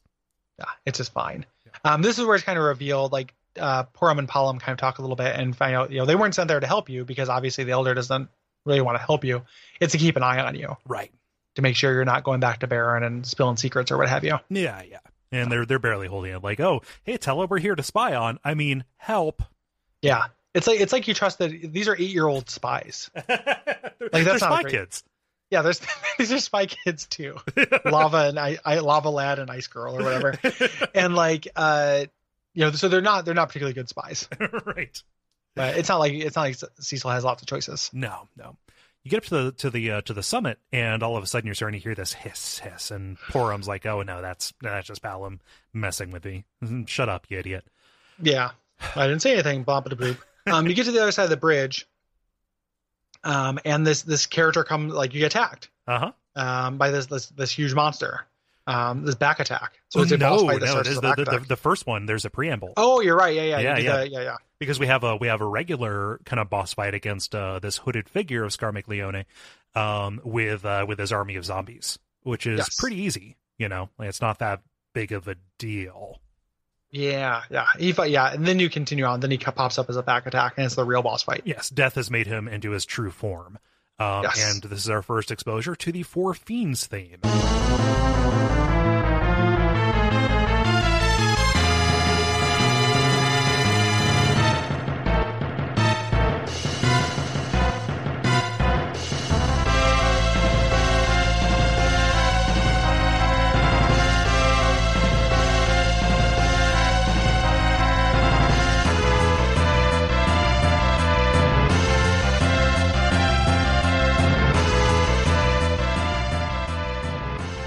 Yes, um, which are you know what they sound like the four elemental themes, uh, or uh, fiends. Yeah. Uh, you know, friendship, stick to itiveness, um, Gumption. etc. Gumption. Um, so they're more or less like you know how they sound. They're cool. Like these are you know capture the imagination for me. Mhm. You know, in a way, like I like these. Yeah. Um, there's not like a whole lot to them, but I think they're cool. Yeah. It's a cool idea. Cool stuff happens in After Years with them. Um, at least like one one okay thing happened so far where I'm at. Yeah. I have not beat it yet, and it's fine. It's it's it's. I would qual- classify as cool if I'm judging cool on pass fail. Okay. Um, the uh, so yeah, so he it's a boss attack. So this is tough. Um, you need to uh, you know, use spells, you need to be very careful. You have tons of casters, which is great, but it's a Mhm. back attack and they're in trouble. Yeah, so you have Yeah, to that's- spend that's next. you have to spend a turn to you know switch everybody around. Um, and he's hitting you with poison. He's hitting you with uh, incredibly, you know, h- hard spells to soak. You know, you have these casters Yeah. who can do damage, but they're very fragile. And so, you know, uh, you're going to be tempted to use twin cast, and it is good. You can you can do comet or uh, whatever the junior version of flare is. Um, But Mhm. you really want Porum there, you know, running triage for you. Yeah. Yeah, yeah, yeah.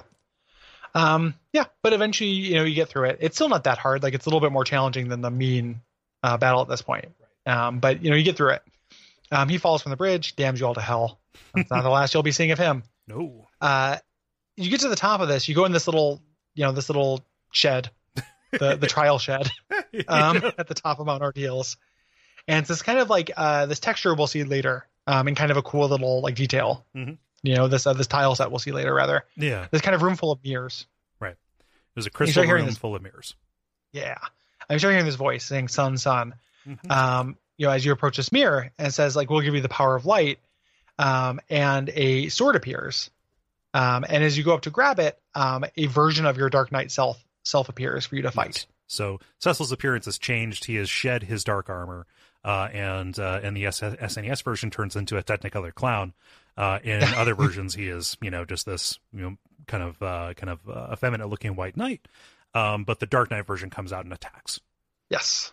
Um, it's a little story battle where you actually have to do something. It's kind of a little puzzle. Yeah. Uh, Um, uh, in the original version on the SNES, you had no idea that the uh, Dark Wave attack hurt um, Mhm. Cecil. So like you didn't know that just say defend and heal, and he will eventually exhaust himself. Um, but yeah, that's what you have to do is basically understand that dark magic takes its toll, and uh, you know take the higher road until he destroys himself. Yes. Yeah. Um, it's cool. It's a cool moment. Um, afterwards, you know, you become a paladin. And then, as a tiny little side note, uh, Tella, from the power of staying next to you while you became a paladin, remembers all of his spells. right. It is a, it is a comical moment because they play a little like I think they play the little like You know, triumph theme. You know- when you become a paladin, and then it just kind of like you know, It does it hands again. over. Yeah, to Tella, who's like, oh wait, I remember my spells too. Yeah. Da-da-da-da-da-da-da-da. You know, it, it's pretty goofy. Yep. Um, you have to make your way back um, as a paladin, which is would be really annoying, except that you're starting at level one. Mhm. Um, so it's good. You're gonna level up a bunch. Yeah, yeah. Um, And you have this Mythgraven sword, which does, you know, a tremendous amount of damage uh, to these things. So it's easier on the way down than it is on the way up, even though you are Yeah. at level one. This is one of the few times that you backtrack in this game that I feel like it's justified. Yes. Um, and uh, yeah, so as a paladin, um, you no longer have dark wave, Mhm. but you have um, white magic. It's very limited, Mhm. and then you have an ability called cover, uh, which you can either choose to do it to someone, you take the damage for them, or you'll Mhm. automatically do it to enemies that are uh, near death. Yes. or friends who are near death. Right. Um, super useful um, because you're going to wear good armor and have a lot of HP, so it lets you protect the people in your party. Like it is a very good bit of uh, ludonarrative uh, consonance. yeah. Resonance. Yeah, resonance. It is. Uh, it is harmony. It is a harmonious ability. It's very good. Yes. Uh, so you get back to the Tower of Prayer, and you know you everybody is rejoicing that you are a paladin now, um, and the you know Palam and Porum admit to being spies, and the Elder is kind of thrown off because he figured that maybe you'd come down having learned something about friendship, but no, you might actually be the chosen one. You know he recognizes this sword, uh, and he reads you know the legend that is inscribed upon it. Yeah, this uh, one, you know, one born from a dragon, rising towards the heavens with light and darkness, will wake a sleeping promise. Um, okay. Yeah. Uh, you know, it's it's fine. It doesn't like it's pretty straightforward. I like I like the way that it's turned later on because it is Yeah. not just about Cecil. yeah Yeah. it is it is um it is it is kind of good i'm you know you know me being anti-prophecy but it's it's it's all well and good Yeah. um you had to get to baron um you no longer have a ship though and somehow you know Mysidia doesn't trade um so uh the way you're gonna do that is because there's a express route Mhm. uh to go Yes. to to baron yes, this uh, this kind of eldritch uh, highway that you can take called the Devil's Road that you need to unlock uh, in order Yes. to uh, proceed. Um, they give you the keys. You can do that. Um, you head there. It is not a dungeon. Mhm. Um, it becomes a dungeon later, but Mhm. at this point, it is not. Not in this game, and after years, Mhm. at this point, it is not.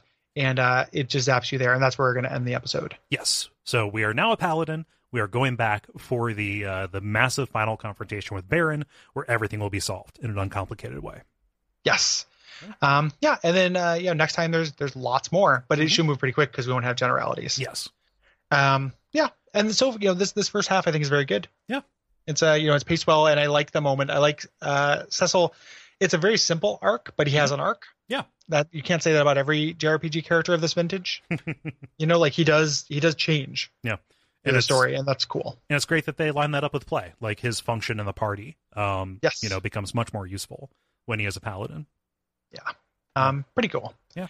um, yeah. So we'll see you guys next week. Mm-hmm. Um, for that. Yeah. Uh, what can they do, Cole? Well, If they um, want to help us out. If you're listening to this before August the 15th of 2017, go ahead and uh, write in at uh, duckfeed.tv slash contact, um, and uh, we will collate all of those into our listener response episode at the end of the month. Yeah, and that can be about uh, you know as we mentioned, Final Fantasy IV or Final Fantasy IV: The After Years. Mhm. Um, all comers are welcome. Yeah. Um, if you want to support the show, um, you can support us by going to patreon.com/slash duckfeedtv. Um, we recommend it. We just recently, of course, we recommend it. Um, we just recently uh, met a stretch goal. So at the end of the month, like just a couple days after this Mm. drops, um, we will be um, releasing a uh, and doing a live stream version of a tabletop game Mhm.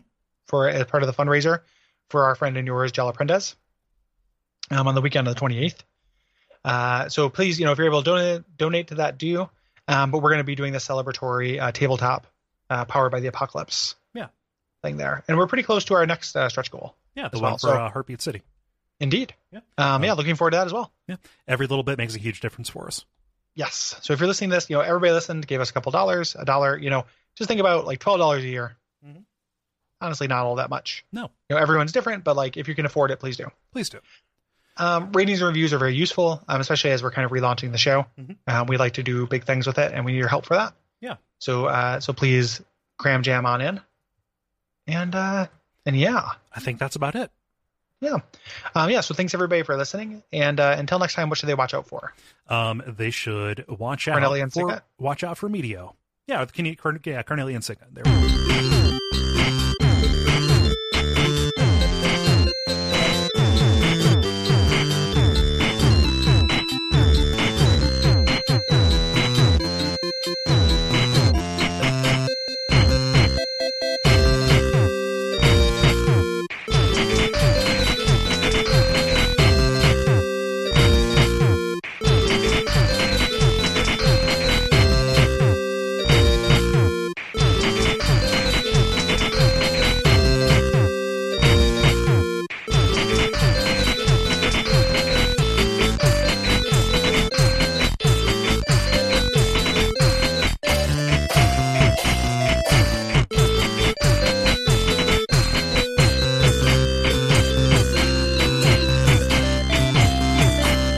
So this is mildly self-indulgent, uh, but usually the way that we get these little things at the end of the episodes is uh, when we're recording bef- before we actually start the episode, and we didn't really have anything any good goof 'em ups in that uh, that period.